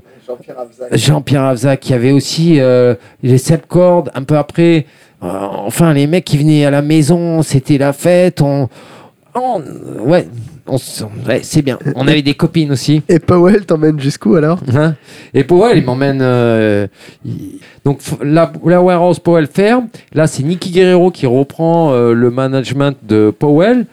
Et là, on se retrouve à Copenhague, en fait. Puisque Nicky Guerrero passe euh, manager de, de Powell, mais les boards sont de moins bonne qualité. Qu'est-ce qui se passe Attends. Euh, Ouais, et donc là, Tommy Tominen, pour certains le connaissent, là encore aujourd'hui, puisqu'il a été chez Quicksilver, il a été un gros snowboarder aussi qui a fait du, du gros truc de. Mais aussi avant tout un gros skater qui était chez Powell, qui faisait de la rampe. Donc Tommy Tominen passe à Blagnac avec un van, avec son pote. Ils étaient en tournée pour faire du skate et du Benji, soit à l'élastique. Dans les, dans les gorges du loup d'ailleurs peut-être. Euh, ouais, c'est ça, ils remontaient du sud de la France. Et là, les mecs nous proposent d'aller à Copenhague en van. Donc, euh, pour aller voir euh, Nicky Guerrero là-haut, pour faire aussi en même temps du rassort de board et euh, voir Nicky. Et en fait, Nicky qui gérait pas bien le management des, des boards Eversleek ou du, du Team Powell, de l'après-Team Powell Europe, qui finalement était en, en train de sombrer, puisque la marque, déjà, avec les Eversleek, les boards plus souples, ça se vendait beaucoup moins bien. Il y avait World Industry qui apparaissait et qui envoyait euh, des copies avec des noces plus grandes, des machins. Ça a été vraiment le, le- réémergence du street via Blind, via euh, euh, ces marques-là, World Industry, qui commençaient à manger les euh, marques pili- piliers qui étaient Santa Cruz, Powell et, euh, et Bah, les autres. Il y a eu un grand changement à ce moment-là Voilà, et vraiment le street qui arrive. Pour vous, c'était compliqué de vous adapter à ce nouveau matos, quoi. Non, mais c'était la, en fait, c'était la baisse de la qualité. On sentait que les boards qui étaient avec des bonnes roues, des bons trucs, tout ça, ça commençait à baisser et les roues rétrécissaient. Le skate était moins fun finalement. Parce que quand on parle de la première, euh, enfin de cette époque où tout le monde ridait en ville euh, de ouf, euh, une anecdote pour les Lyonnais, eux, ils prenaient leur truc, c'était qu'ils prenaient un bus, ils allaient au terminus du bus et ils revenaient en ride, tu vois. Et c'était comme ça qu'on découvrait des spots à l'époque. Et je pense, que ça a été la meilleure époque du ride réellement, du skate quoi, réel, où on allait chercher des spots en ville, etc. Mais pour en revenir à, Powell, oui, c'est le moment où Powell a commencé à descendre. Et juste après Nicky, euh, Powell a, pratiquement disparu du milieu. Et c'est là qu'on a dû euh, retomber sur d'autres choses, où on est après, euh, euh, je suis revenu un peu sur Bordeaux, après Toulouse. C'était le creux de la, la vague. J'habitais à Paris, oui, voilà, tout ça. Et là, on est, c'était avec que Jean-Marc V7. On était, je pense, en France, hein, Seb. Je- euh, attention, en France, à cette époque, je crois qu'on était combien de skateurs? Je crois qu'au moment où c'était le creux, il n'y avait plus que Jean-Marc V7 qui distribuait. Ouais, Templar existait encore, mais il était plus dans le skate. Et euh, on devait être, je sais pas, en France, on devait être 20 skateurs. Pas, pas beaucoup. Tu vois, cas. ouais, bon, je dis 20, euh, allez, je- on recompte. On recompte. Parce 22. que Buzzy P, à l'époque, lui, il s'était mis à mixer des disques. Oui, on, allait, on était Ah à Paris, ouais, on ça portait des... à vieillir, Alors, ouais. écoute, mais toi, tu, là, tu C'est l'époque de Rick Howard où il commençait à couper les pantalons en bas. Ouais. On n'était pas encore au baggy, mais on- il fallait couper le pantalon pour l'avoir un peu plus haut. Tu coupais aussi tes, vi- tes, tes, tes Tes chaussures, ouais. pour les avoir mid, tes mid, câbles. tu vois. Tu coupais les câbles Tu pour en faire coupais les câbles câbles. aussi, voilà. Moi j'avais des câbles, je me rappelle à Paris, et je faisais des switch flip back à l'époque. Je me rappelle, près pas loin de Canal Plus sur la route de Ballard là, il y a des spots qui étaient intéressants, qui étaient en granit blanc. Ouais, les Et on petites pyramides et tout ça. là. Et on se tritait vraiment. Et Trambert a des photos de ça où euh, j'avais une interview, on voyait passer des trucs en flip où euh, il avait mis un frigo euh, euh, de côté. Et on faisait que du street à cette époque-là. On faisait que du street à, à Paris. On faisait euh, et on allait à Ballard en ride. On partait de Châtelet parce qu'en fait. Nous, les mecs d'avant, qui étaient les, les Winnie, les Trambert, tous ces, ces Jaco, tout ça, ces mecs-là, nous, on, on avait vu, c'était des riders. Dans- Donc il fallait euh, vraiment dans qu'il fallait déchirer la ville, quoi. Ouais. Donc il fallait qu'on ride encore, même si les roues étaient toutes petites. Du coup, en fait, on s'essoufflait un peu. D'ailleurs, dans les, la rampe a disparu un peu parce que les roues étaient trop petites. Hmm. Et- Voilà. Et, ça dure combien de temps cette période à Paris? Et cette période à Paris, euh, que je regrette pas, puisqu'en fait, j'ai beaucoup skaté dans le quartier des Halles. euh, euh, Il y avait en haut de la rue Rivoli, je crois, c'est ça? Il y avait les magasins de vêtements, tout ça. Donc là, moi, je skatais là, et puis on allait à la fontaine. On allait voir euh, le roux. Tu te rappelles le bouclé roux? C'était. Qui a fait après. un- Tu te rappelles de lui à Street Machine? Maf Maf Yes, bonne réponse, ma man, et tout. Maf Maf, lui, il était. C'était un hipster, en fait, du skate. Faut voir que ces mecs-là, c'était des, des, des lumières, tu vois, dans le skate. Il t'arrivait à Street Machine, le mec, il était dedans. C'est comme si t'arrivais aujourd'hui euh, euh, dans des shops à New York suprême, tu vois. C'était Street Machine, c'était ça à l'époque. T'arrivais, il y avait tous les t-shirts avec les, les sérigraphies, tu vois. Et c'est ces gens-là qui ont fait en France tout le mouvement que tu vois de mode, euh, je parle de grand public mode, hein, et avec tout ce que tu vois, même le langage, euh, ça déchire, tu vois, ouais, il déchire. À Paris, il y a toujours eu du verlan, mais il y a eu beaucoup d'expressions qui sont venues de ce milieu-là.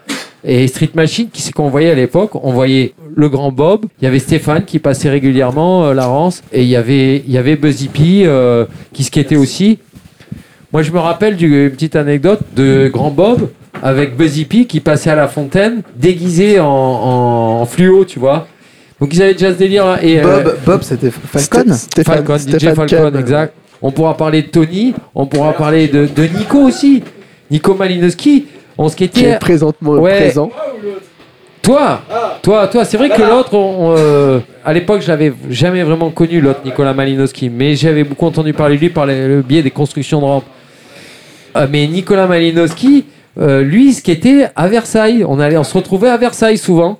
Le soir, il y avait tout le monde, il y avait Baratiero, on se retrouve, tout le monde venait, tous les Parisiens allaient, allaient à Versailles, donc dans un spot indoor, pour skater. Euh, C'était des gars qui, eux, skataient. Toi, tu skatais où, euh, Nico? Moi j'étais à Ballard et à Versailles. Et à Versailles. Voilà. Ouais. En tout cas à cette époque-là. Tu streetais à Versailles. Ouais, avec Julien Degnaud. Voilà, yes, On voilà. va arrêter avec Julien Degnaud. Non, mais ouais, mais on- tu peux pas effacer ton histoire, c'est ça qui est problématique. On a fait, son interview hier, donc ça va, ça Ah, va bien chaud. matcher. Ça va bien Ça matcher. connecte. Ouais, bien. ouais, on prend pas, hein, les Là, gars. là, ça connecte. je vous fais un bisou et je vous laisse faire des interviews. Plus tard. Salut. Et et- est-ce que tu te rappelles de Majid qui faisait du roller avec, euh, avec Taïg? Et Majid, il avait un truc, c'est que ce mec, il pouvait. Ouais, ouais, en aigle, il roulait les mecs en, en roller pour faire comme le skate. Alors là, attention, parce que ça veut dire que nous, on était. On roulait aussi avec des rollers en rampe. Donc là, c'est une anecdote, Ballard, tout ça, euh, avec Taïg qui est, qui est champion du monde de T'as roller. Chris, ouais. Et voilà, et son pote Majid, qui, lui, avait un, un pouvoir, c'était qu'il pouvait claquer des cabines téléphoniques juste en gueulant. Il les mettait hors service en gueulant. Il avait, tu vois, une petite voix rock comme ça, basse. Il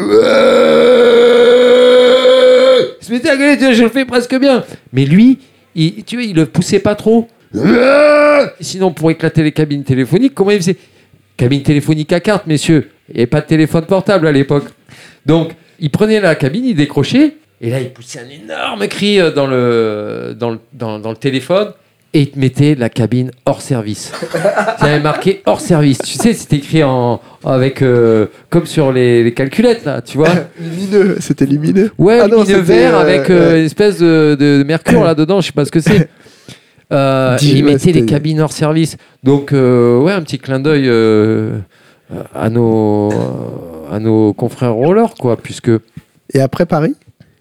Après Paris, déjà Paris, Paris, c'était une belle aventure. Ça a été, euh, ouais, euh, tout ça, le, le quartier de Châtelet-Léal, Tu machin. retournes à Et ah Bordeaux ouais, ah voilà, qu'est-ce qui s'est passé? On avait créé donc, bien sûr, Powell qui me poursuit comme d'habitude. Avec, euh, on avait fait la Skate French Brigade avec JB. À ce moment-là, c'était tellement le creux qu'on s'était, on avait dû se retrouver euh, en quelque sorte en petit groupe pour essayer de créer des choses. Il y avait JB, euh, Jacques Berthelon, Patrick Bermudez, Jouet et Marc. euh, Ziza non, non, non, euh, l'autre marque. euh, qui- Duclos Ouais. Qui, avec qui on avait réussi à faire quelques démonstrations, une ou deux, et on avait mis de l'argent en commun pour acheter un VV old school pour pouvoir faire une tournée Skate French Brigade Un dans les mairies. Un van Volkswagen Voilà, et là on voit l'interview euh, qui passe sur Canal Plus avec Jean-Luc Delarue, où il me demande euh, qu'est-ce que vous faites, et moi je lui explique, ouais, on a envoyé des plaquettes à toutes les mairies, on avait réussi à décrocher deux démos, hein, mais on avait quand même réussi à acheter le van avec. Et avec ce van, on avait réussi à continuer à faire une tournée. Ouais, en fait, non, c'est pas ça. Si on avait fait deux démos, chacun, on avait réussi à récolter de l'argent. On était même passé sur France 2 à ce moment-là, à Paris, on avait quelques connects, on nous avait appelés, tu vois, parce que ça, ça, ça rebondissait comme ça à l'époque.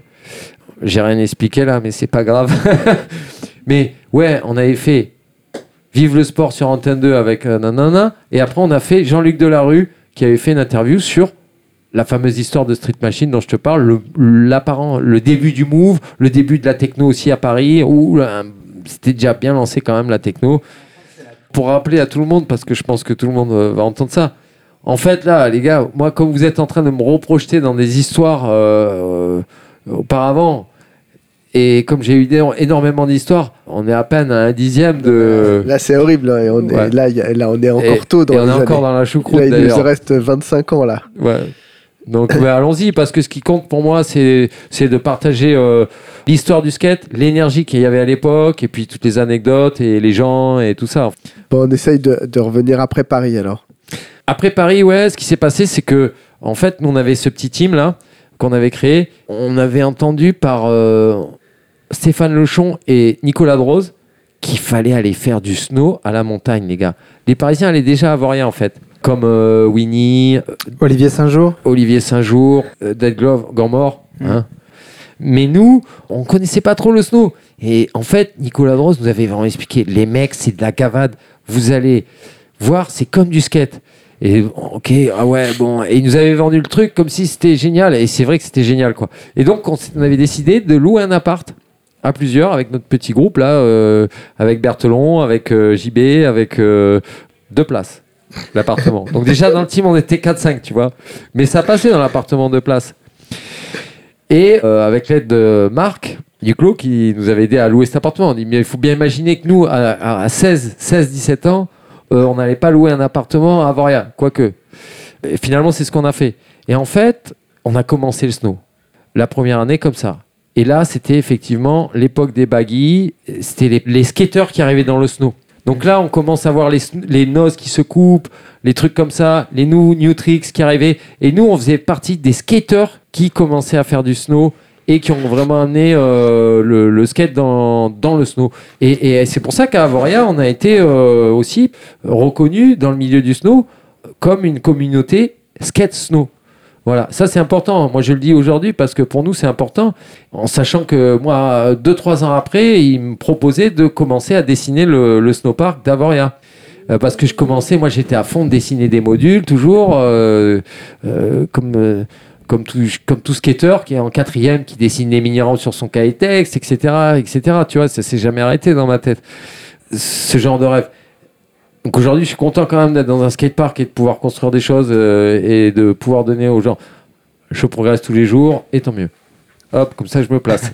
Du coup, du coup, tu fais des saisons à Avoria. Du coup, je fais des saisons à Voria. Ouais, on fait des saisons à Voria et, euh, et c'est le début des saisons et c'est quand même périlleux parce que là, on n'a pas beaucoup d'argent. On est tous euh, 16, 17 ans. On subvit, quoi. Je sais pas s'il y a une expression comme ça on- dans cet appartement.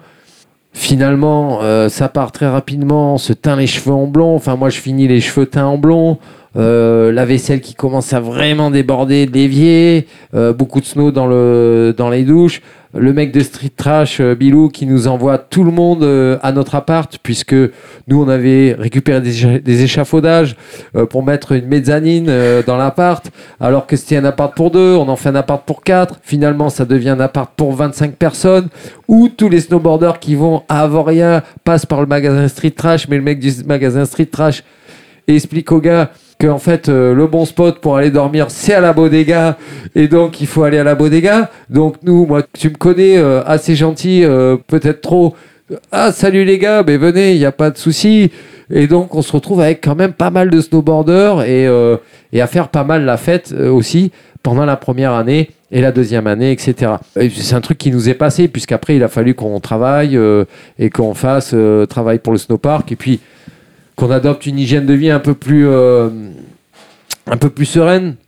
Après les saisons, après la période Avoria. Alors, qu'est-ce qui se passe? En fait, je fais une saison à Voria, et en parallèle, je- hors saison, euh, ou même pendant la saison, on va à Genève pour skater le ball indoor, pour faire du street avec Droz, ou euh, descendre sur Tonon-les-Bains pour faire du street, filmer avec des petits trous, euh, des baguilles coupées sur du goudron devant la gare qui roule pas pour faire des pressure flips et des, et des flip back et des switch flip back. Enfin voilà, tu vois, on était inscrits tous au même tricks et on essayait, on faisait tous du switch, euh, mais euh, ça décollait pas très haut. Bah, C'était comme ça. Mais on allait euh, ouais, régulièrement skater à Genève. Enfin voilà, une belle époque pendant deux ans. Et sur la troisième année, on va dire que moi, je me suis occupé du snowpark d'Avoria. Donc j'ai dessiné des trucs. Et puis après, je suis allé travailler avec les machinistes, l'appel, les machins. Et j'ai travaillé avec Stéphane Larence un petit peu sur le snowpark. Bon, enfin voilà. Ça, c'était ma, ma période snowboard. J'ai même arrêté de travailler au snowpark à Avoria parce que je voulais continuer à faire ma carrière de skate, de ramp rider, etc. Donc il y a un parallèle avec Cliché qui s'est mis en route là à ce moment-là. Ah ouais, je vous ai dit les gars, moi c'est en plus Là, là, on arrive 97. voilà donc 97, euh, tu retraces bien le parcours et ça c'est C'est cliché, ouais. voilà, là c'est cliché. Donc là, là c'est Écosse. Attention. On arrive à Lyon. euh, les Lyonnais, euh, toujours dans la pointe, tout ça, pour ceux qui connaissent. Euh, GG qui avait le magasin All Access. Euh, All Access, tu vois, qui représentait un peu le rap euh, dans, le, dans le milieu du skate, tout ça. On était vraiment euh, cette époque où on avait euh, les DC. On a Malik qui mixe régulièrement euh, derrière Il des- platines il y a dans des- le shop. Dans le shop, il y a des platines. Et ils Ouais, vendaient ouais. du polo sport et tout ça aussi, non? Ouais, ouais, il y avait euh, Tommy Hansen. Ouais. Ah ouais, j'ai, à l'époque, j'avais réussi à choper euh, un sponsor euh, avec Eli Hansen à Paris. Tu faisais de la, de la voile. Tu avais un manteau de non, voile. mais parce que ça rentrait dans le rap et ça rentrait dans le skate aussi. Et avec Bertrand Jacot, euh, Trambert, on était allé voir ces gars-là et on leur avait expliqué voilà, là, on va aller à la montagne, on va faire ci, on va faire des photos, on fait des parutions dans les magazines. Moi, je suis photographe, lui, il est pro, machin. On, on voudrait des pièces avant d'aller à la montagne. Est-ce que vous pouvez nous dépanner des blousons? Et en fait, ah oui, mais là, on a fait des trucs avec des rappeurs et on leur a prêté des vêtements pour qu'ils aillent faire un shooting et ils sont jamais revenus. Donc, on sait pas trop si on va vous sponsoriser les skateurs, tu vois. Mais finalement, on était beaucoup plus sérieux et on avait pu être euh, sponsor par Eli Hansen. Mais euh, je regrette pas du tout d'avoir été euh, sponsor par cette marque parce que c'est un des moments où j'ai eu euh, peut-être les meilleurs blousons de ma vie. Voilà. C'est vendu. non, voilà. Donc Lyon cliché, comment ça s'enclenche GG Alors, je sais plus trop comment ça s'enclenche, mais ça s'enclenche correctement dans le genre. euh, Attends, comment je me suis retrouvé à Lyon à aller là-bas Je sais même plus quoi. En fait, c'est Gars pas comme- parti ah ben. directement cliché. C'est-à-dire que je crois que j'ai dû me retrouver sur Lyon pour euh, skater ou me balader, etc. Là, on m'avait emmené sur All Access euh, avec GG, tout ça, euh, qui me montre euh, aussi, qui me présente euh, rapidement euh, le restaurant en face euh, avec Jean-Marc, pour ceux qui l'ont connu, tout ça. Un petit clin d'œil euh, à cette grande personne. Et là, je me retrouve à aller chez All Access et à traîner avec Jérémy, à faire pas mal de trucs avec GG, puisque GG été quand même un gars qui, euh, qui avait un certain aura, une bonne vision du skate. Il était, euh, c'est, on l'a toujours appelé master, puisque ça a été le patron en mini-ramp pendant beaucoup d'années au niveau technique, euh, tricks. Et il est encore euh, très très bon, même sur les slappy. Et il, montre encore à quel point il, il masterise tout ça Il est présent. là, il commence à avoir l'idée de créer une marque. Il m'en parle un peu. Ça fait très très interview, euh, tu vois là, c'est bon. Là, il m'en parle là, un peu. On est sérieux là. Et là, on est sérieux. Et donc, euh, il me dit, tu vois, bon, là, je voudrais faire une marque, mais alors je sais pas si je vais le faire avec V7 ou ouais, mais V7 en fait, il va peut-être m'escroquer ou pas, mais je le sens pas trop. Ah non, je vais pas faire avec V7 en fait. Et là, il décide de pas faire avec V7 et il fait sa propre marque, cliché, qu'il lance euh, lui-même. Et là, il lui manquait euh, 2000 francs à l'époque. Et moi, j'avais gagné, j'avais fait une démo aux Deux Alpes et j'avais gagné 2000 francs. Attends, fais le transfert en euros. 2000 francs, 300 euros. 300 euros. Donc, euh, vous faites pas de soucis, c'est pas 2000 euros, hein, c'est 200. Mais à l'époque, 2000 francs, c'était. C'était pas 2000 mal. euros, Ça hein, claquait, hein. T'avais 2000 euh, francs. Tu tenais un bon moment. Ouais, t'étais bon, quoi. Aujourd'hui, t'as 300 euros. euh, C'est fou. Bon, peu importe. En tous les cas, Jérémy euh, manquait d'une personne, manquait d'un petit budget euh, pour lancer son truc, je crois. Et il me dit, moi, il me faut un gars qui participe. Et là, je mets 2000 euros, 2000 francs, excuse-moi, dans ce truc-là, avec lui. Et là, je me retrouve là-dedans et à, commencer l'aventure. Ah oui, mais je me suis retrouvé à Lyon parce que je devais, excuse-moi, je travaillais chez Templar, voilà. Je devais fa- faire des albums, mettre en page. Voilà, ça y est, ça revient. En fait, moi, il faudrait commencer l'interview à l'envers pour que je puisse remonter facilement le, truc. C'est qu'en fait, je me retrouve à Lyon parce que je dois travailler pour une marque de roller, Out, qui fait des genouillères. Et bien sûr, moi, les genouillères, ça m'intéresse. Donc, j'y vais. Je vais faire le catalogue, leur catalogue. J'ai aucune expérience sur Photoshop.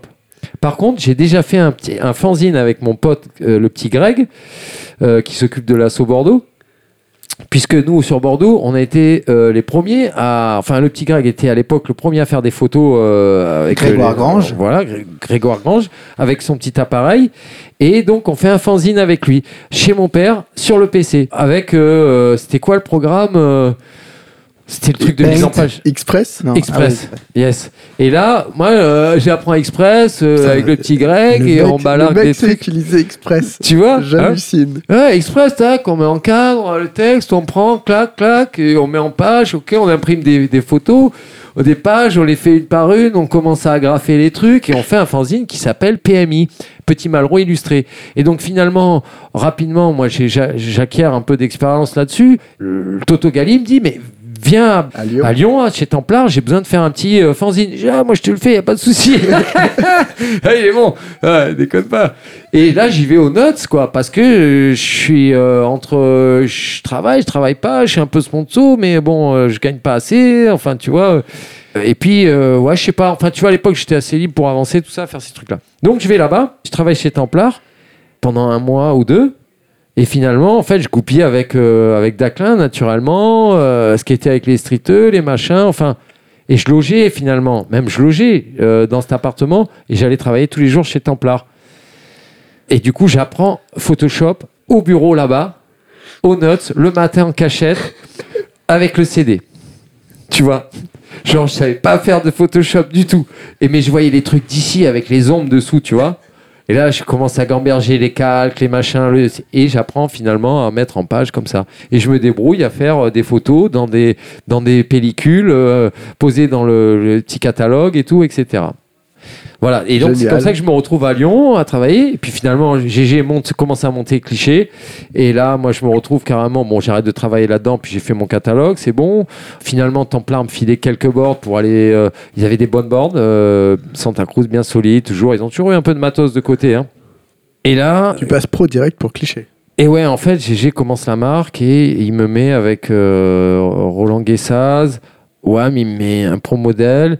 Il y avait qui? GG. Qui c'est qu'il y avait? Il y a des gars qui Vous sont- étiez tous les trois, ouais, c'est tout. Et il n'y avait pas. un- On était que trois, c'est tout. Euh, Manuel Palacio, non Ouais, arrivé un peu après avec le taureau, je crois, une board avec le taureau, tu Ouais, parce vois. que les premières, elles sont euh, de couleur, avec écrit cliché, le nom. Enfin, bon. Je me rappelle même des premières brochures, des premiers trucs, euh, des, premiers, des premières photos. Et en tous les cas, le souvenir que j'ai de ce moment-là, c'est vraiment euh, la, la branche artistique. Enfin, ce côté euh, que Jérémy avait de un peu euh, pointu artistique, euh, la mise en page. Il était capable d'aller faire ces trucs. Mais il faut savoir aussi que, hein, pour euh, citer Jérémy, c'est un bosseur ce gars-là. C'est un type qui s'est toujours levé le matin à 9h pour aller bosser. Et qui l'a toujours fait, même bourré. Tu vois, monter une marque de skate aujourd'hui, pour certains, ça peut être plus facile avec Internet, etc. aujourd'hui. Mais ce qu'il faut savoir, c'est que ces gars-là sont des vrais bosseurs. Donc, c'est des choses qu'ils ont méritées par, par leur travail, tu vois. Et il faut aussi euh, citer que c'était la première marque un peu, même la première marque hype un peu euh, de skate en France. euh, Européenne. Euh, voilà, qui a lancé le truc, les marques en Europe. européenne, ouais. Ouais. Bon, les années clichés. bon moment, c'était pas mal. Moi, toujours, on va faire de la rampe, un peu de street aussi avec eux, euh, de la mini, euh, de la participation. Moi, je voyageais beaucoup aussi à ce moment-là pour aller là, là, là, faire une compète, faire un- une démo. Enfin, ce qu'il faut savoir, c'est que je voyageais constamment. En fait, j'ai voyagé depuis l'âge de 16 ans, on va dire, ou 17 ans, jusqu'à euh, 25, 27.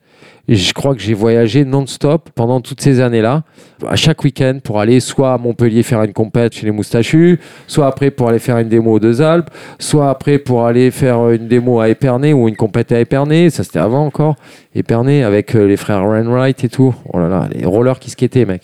C'était des fous. Ça c'était chaud. Les mecs, ils, étaient en- ils faisaient du, de la vert en skate avec un putain de style de ouf. Ils faisaient des body jars, des, des c'est-à-dire euh, tout tel, etc. Pour ceux qui connaissent pas en rampe. Et c'est des gars qui faisaient du roller. Donc s'il y a des mecs qui arrivent à trouver sur YouTube euh, les frères Wainwright, c'était c'était de la folie, mais je crois qu'on les trouve pas. Mais j'arrête avec les rollers et les trottinettes, sinon euh, déjà que bon. Voilà, à l'époque je voyage beaucoup, je voyage beaucoup, je fais beaucoup le tour de la France.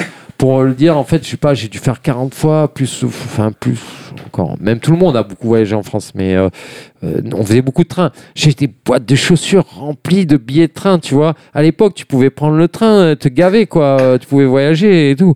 Aujourd'hui, tu prends le train, tu payes combien? 100 euros, mec. 2000 francs pour aller à Paris, quoi Non, ouais, ouais, presque, aller-retour. Alors qu'à l'époque, on payait 100 francs ou 58 francs, tu pouvais aller à Toulouse, tu pouvais revenir. Par contre, on voyageait, on, comme on n'avait pas beaucoup d'argent, on buvait que de l'eau. Alors on était tout maigre, mais on allait skater, on allait à Montpellier, on revenait. C'était Il y a Adidas aussi en même temps que cliché? et alors là, après, il y a Adidas qui arrive. Mais c'est vrai que plus on part dans ces histoires de marques et tout, etc. C'est à l'époque, j'ai pu être sponsor par Airwalk. Et puis après est arrivé Box. C'est- on parle des Gliss Expo là.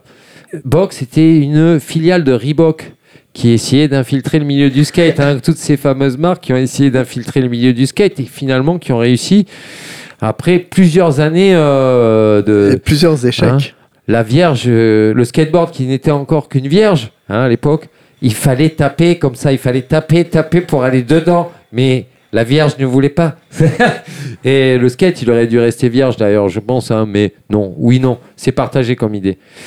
Et donc du coup, je me retrouve après box, je tiens pas, mais je reste chez Reebok. Donc j'arrive à gratter des pompes de chez Reebok. Moi, j'étais bien content, parce que c'était un peu hype, tu vois, d'avoir des pompes et tout un peu différentes, Bo- Reebok Et et tu tout. skatais Reebok? Je skatais Reebok, ouais. C'était quel modèle du coup? Euh, J'ai vu un kids aujourd'hui, un petit anglais, il les avait là. C'était les, ben, les fameux, les, les meilleurs. de tennis Work- Avec euh, les la, la bande sur le côté, les blanches, euh, les classiques quoi, les Reebok classiques. euh, Je sais plus ce que c'est le nom du modèle. C'est possible que c'est un classique. Ouais. Ouais d'ailleurs. Très ouais. rap français. Ouais. très simple. Ouais ouais ouais. En- là on retombe sur. Euh... Attends, comment il s'appelle Gynéco, Doc Gynéco, Mhm. Qui était avant dans un groupe de rap qui s'appelait. euh, Ministère amer. Ministère Hammer. Alors pour ceux qui veulent écouter du vrai rap là ou des trucs de, de Jeez, mais c'est pas un bon conseil, hein, d'accord, messieurs, puisque Ministère Hammer, ça, je pense que ça n'a pas été une réussite pour ces gens-là finalement. Si, ça a été une partie, non? Mais Si, on va si. pas parler de rap, c'est pas mon, c'est pas Non. notre milieu, d'accord? Mais Reebok et Adidas. Voilà, donc euh, Reebok. Après apparaît euh, Adidas. D'où ils sont sortis ceux-là? On sait pas. Ils sont arrivés sur un Gliss Expo, je crois, avec des chaussures de Gonz euh, qui étaient des chaussures totalement Mar- spatiales. Mar Gonzalez avait des chaussures spéciales, euh, un modèle spécial inskatable. Enfin, C'était les gros. chaussures les plus horribles de toute la création du skate. Désolé Marc Gonzalez, sorry Marc Gonzalez. Ça a été horrible, ça a été très très dur. Euh, donc ça a été Comment ça s'est passé ce truc-là Via Eric Antoine. Ouais, Eric Antoine, il était goupillé là-dedans. La connexion avec euh, l'Allemagne et tout ça, ouais, peut-être. Moi, j'ai surtout le souvenir du Gliss Expo qui a généré pas mal d'arrivées de, de, De nouvelles personnes, de ouais, nouvelles de marques. marques. de ce- Donc, on, on parle bien de ce moment-là où le skate est en train de vraiment ressortir du, du creux de la vague, c'est-à-dire les petits trous, euh, les petits trucs, les, les à petites devenir hype. à devenir hype. Et en fait, un jour, euh, je crois que c'est Adidas qui nous est pas tombé dessus, mais on nous a demandé euh, peut-être est-ce que vous voulez rouler pour Adidas? Et moi, je me rappelle avoir discuté avec euh, à Lyon avec Jean-Marc parce que je lui avais demandé. Pour moi, c'était un problème d'aller dans une grosse marque comme ça. Jean-Marc, le restaurateur, qui était de bons conseils. Ouais, parce que euh, tiens, il était philosophe et il était aussi euh, d'expérience et il était, il avait une vision peut-être qui pouvait m'éclairer, tu vois. Et donc je lui demande, mais alors je vais là-dedans dans cette marque Adidas, tu penses, penses quoi et tout. Hein il me dit, écoute, si l'esprit est bon, tu peux y aller. Si c'est un bon esprit, peu importe si c'est un gros truc, tu peux y aller, tu vois. Et c'est vrai quoi. Si tu vas dans un truc où l'esprit est bon, même s'il est gros, tu peux y aller. Par contre, si on te dit d'aller chez Findus et que l'esprit est pourri, tu, tu veux pas y aller, tu vois. Et, donc, euh, c'est comme ça que je suis rentré chez Adidas avec les premiers modèles de pompes qui étaient horribles. Et euh, ça a pris plusieurs années pour. euh, euh, bon, ils ont essayé de nous extorquer hein, euh, les infos, co- comment savoir faire des pompes et tout. Donc, ils nous emmenaient au resto, ils nous payaient une bouteille de vin. Et tiens, quand t'avais bu ta bouteille de vin, allez, crache l'info. Comment, comment, c'est quoi le style pourquoi tu portes comme ça et tout Mais nous, on a toujours été dans le skate avec cette technique. En fait, comment on a, pour expliquer aux gens, je suis désolé, c'est enregistré, mais finalement, ils vont comprendre. Comment nous, en street, dans la rue, si on se rappelle, on se parlait entre nous. Ouais, ces pompes, t'as vu, ouais, les Pumas et tout, elles sont bien. Ouais, mais là, t'as vu, là, la petite frangette sur le côté pour les flips, c'est de la balle et tout. En fait, c'est ça le street. C'était ça. C'était les, mecs à New York, les Adidas, c'est parce qu'eux, ils avaient kiffé le style. Ils voulaient être euh, à la, ils voulaient pas être à la mode de quelqu'un d'autre. Les skateurs ont toujours voulu être différents par rapport à la société. Donc à l'époque, ils s'habillaient différemment. Ils voulaient porter les Adidas que les autres portaient plus, ou les Pumas qui étaient un peu funky et tout machin. Et finalement, c'est comme ça qu'on s'est retrouvé à porter des Adidas, même si je me rappelle à Toulouse avec Bermudez, puisqu'on allait dans des friperies, on écoutait les Beastie Boys. Ça viendrait de là. le- le- le- C'est Carole qui voit les Voilà. et, euh, et qui revient à SF avec des, Ouais. des gazelles ou des Puma Clyde et du coup FTC en commande. Ils Et récupèrent voilà. un vieux stock Ouais. et ils inondent. euh, C'est raconté dans le bouquin FTC, je crois. Voilà. Et, et nous, en France, on allait euh, dans des, chercher dans des friperies, essayer de trouver des gazelles qui étaient plus produites. Alors, il fallait aller à- des fois à Marseille, ça marchait bien.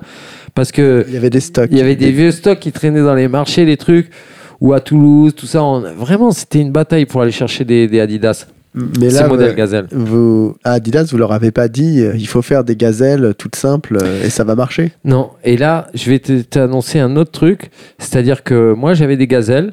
Et c'est à cette année-là où je, je remporte un championnat de France à Nantes. Et j'ai des gazelles où j'ai découpé les bandes Adidas. Tac, tac, tac. Tu vois? Et c'est, je pense que Adidas a vu ce mouvement gazelle, euh, tout ça, euh, partir, euh, etc., ils se sont dit, puis le skate, ils ont voulu se greffer là-dessus, quoi, à ce moment-là. Et ils sont arrivés avec leur designer de chaussures scooter, hein, euh, puisque ce mec-là, euh, à l'époque, dessinait des chaussures qui ressemblaient exactement à des scooters de, Pichou.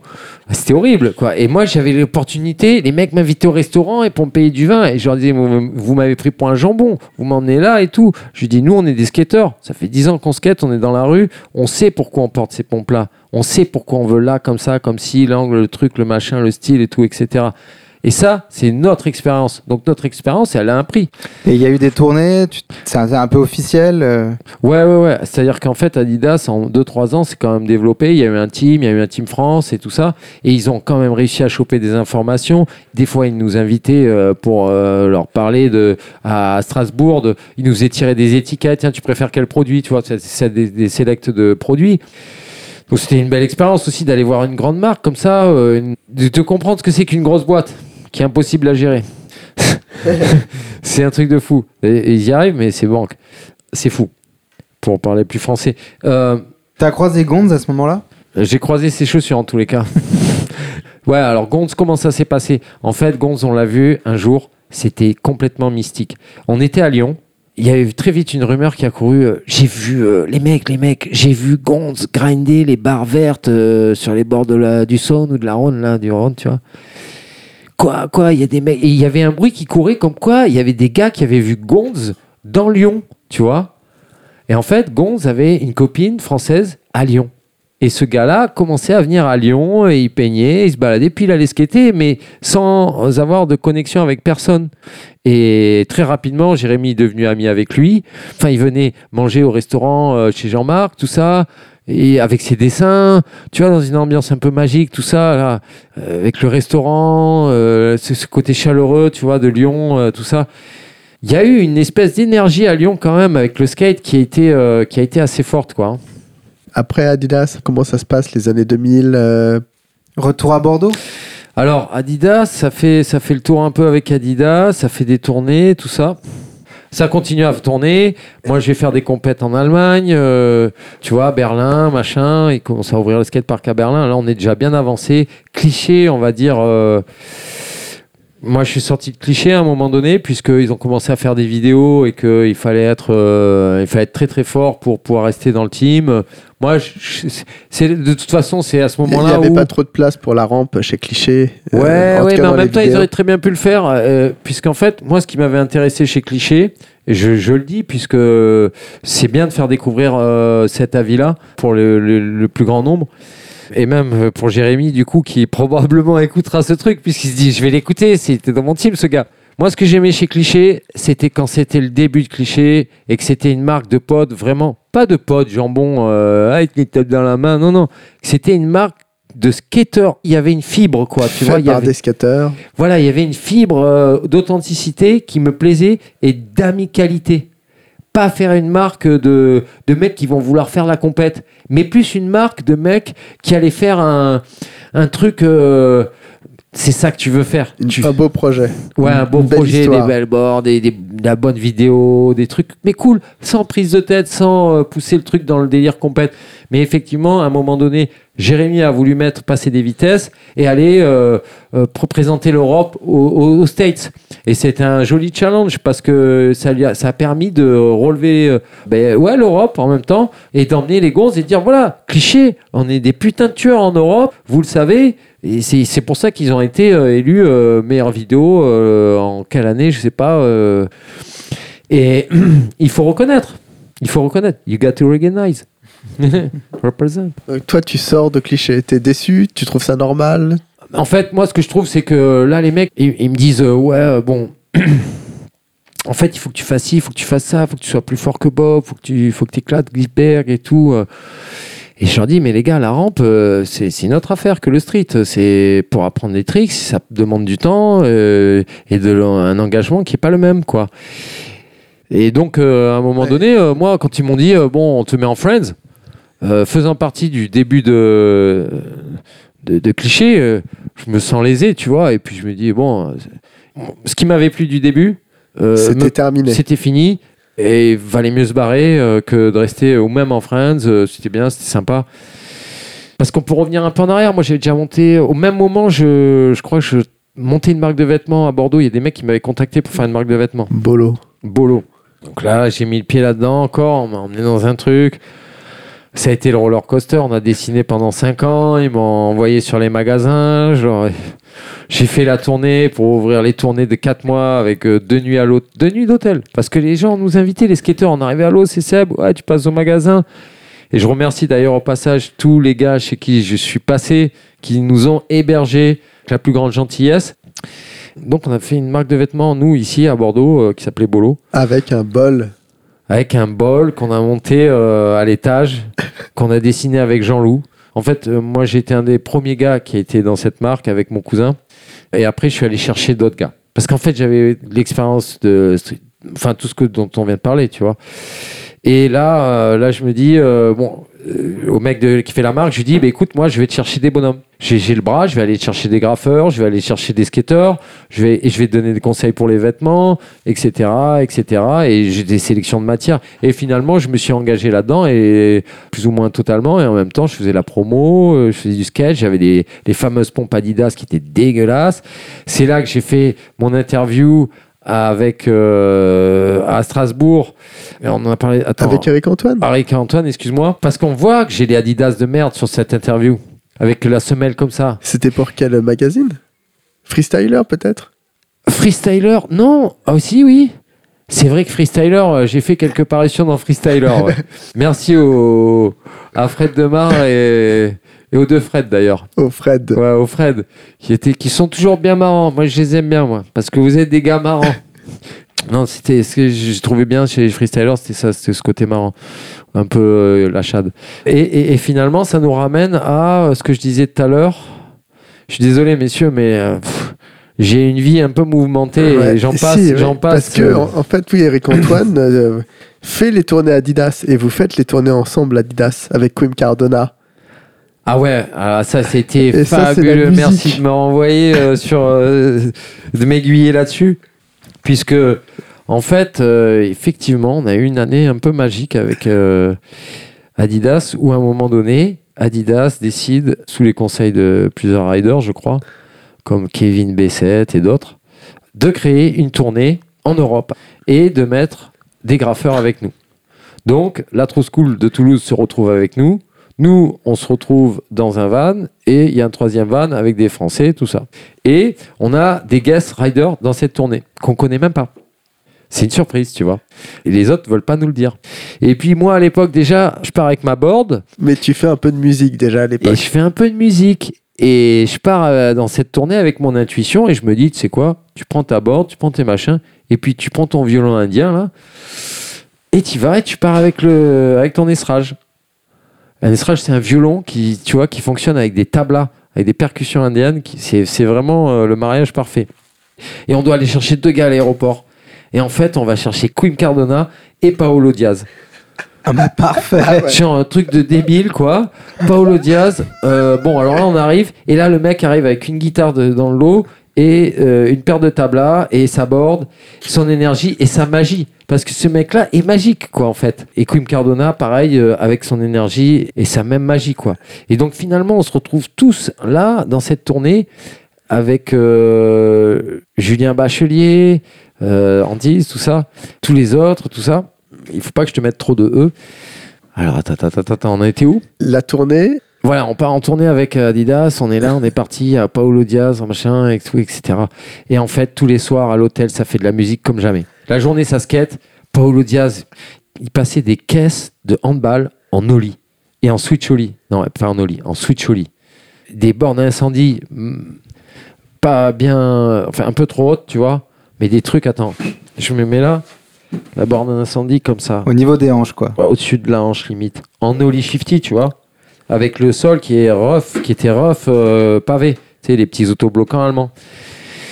donc là, le feu, le concert tous les soirs. Concert tous les soirs, tournée, euh, concert à l'hôtel, tabla, violon. Moi, le violon que j'ai amené par hasard, en fait, ça marche super bien avec les tablas. Quim Cardona, il a son harmonium. Paolo a la guitare en plus, tu vois, il y a, y a B7, il y a les autres, il y a les gars de la True School.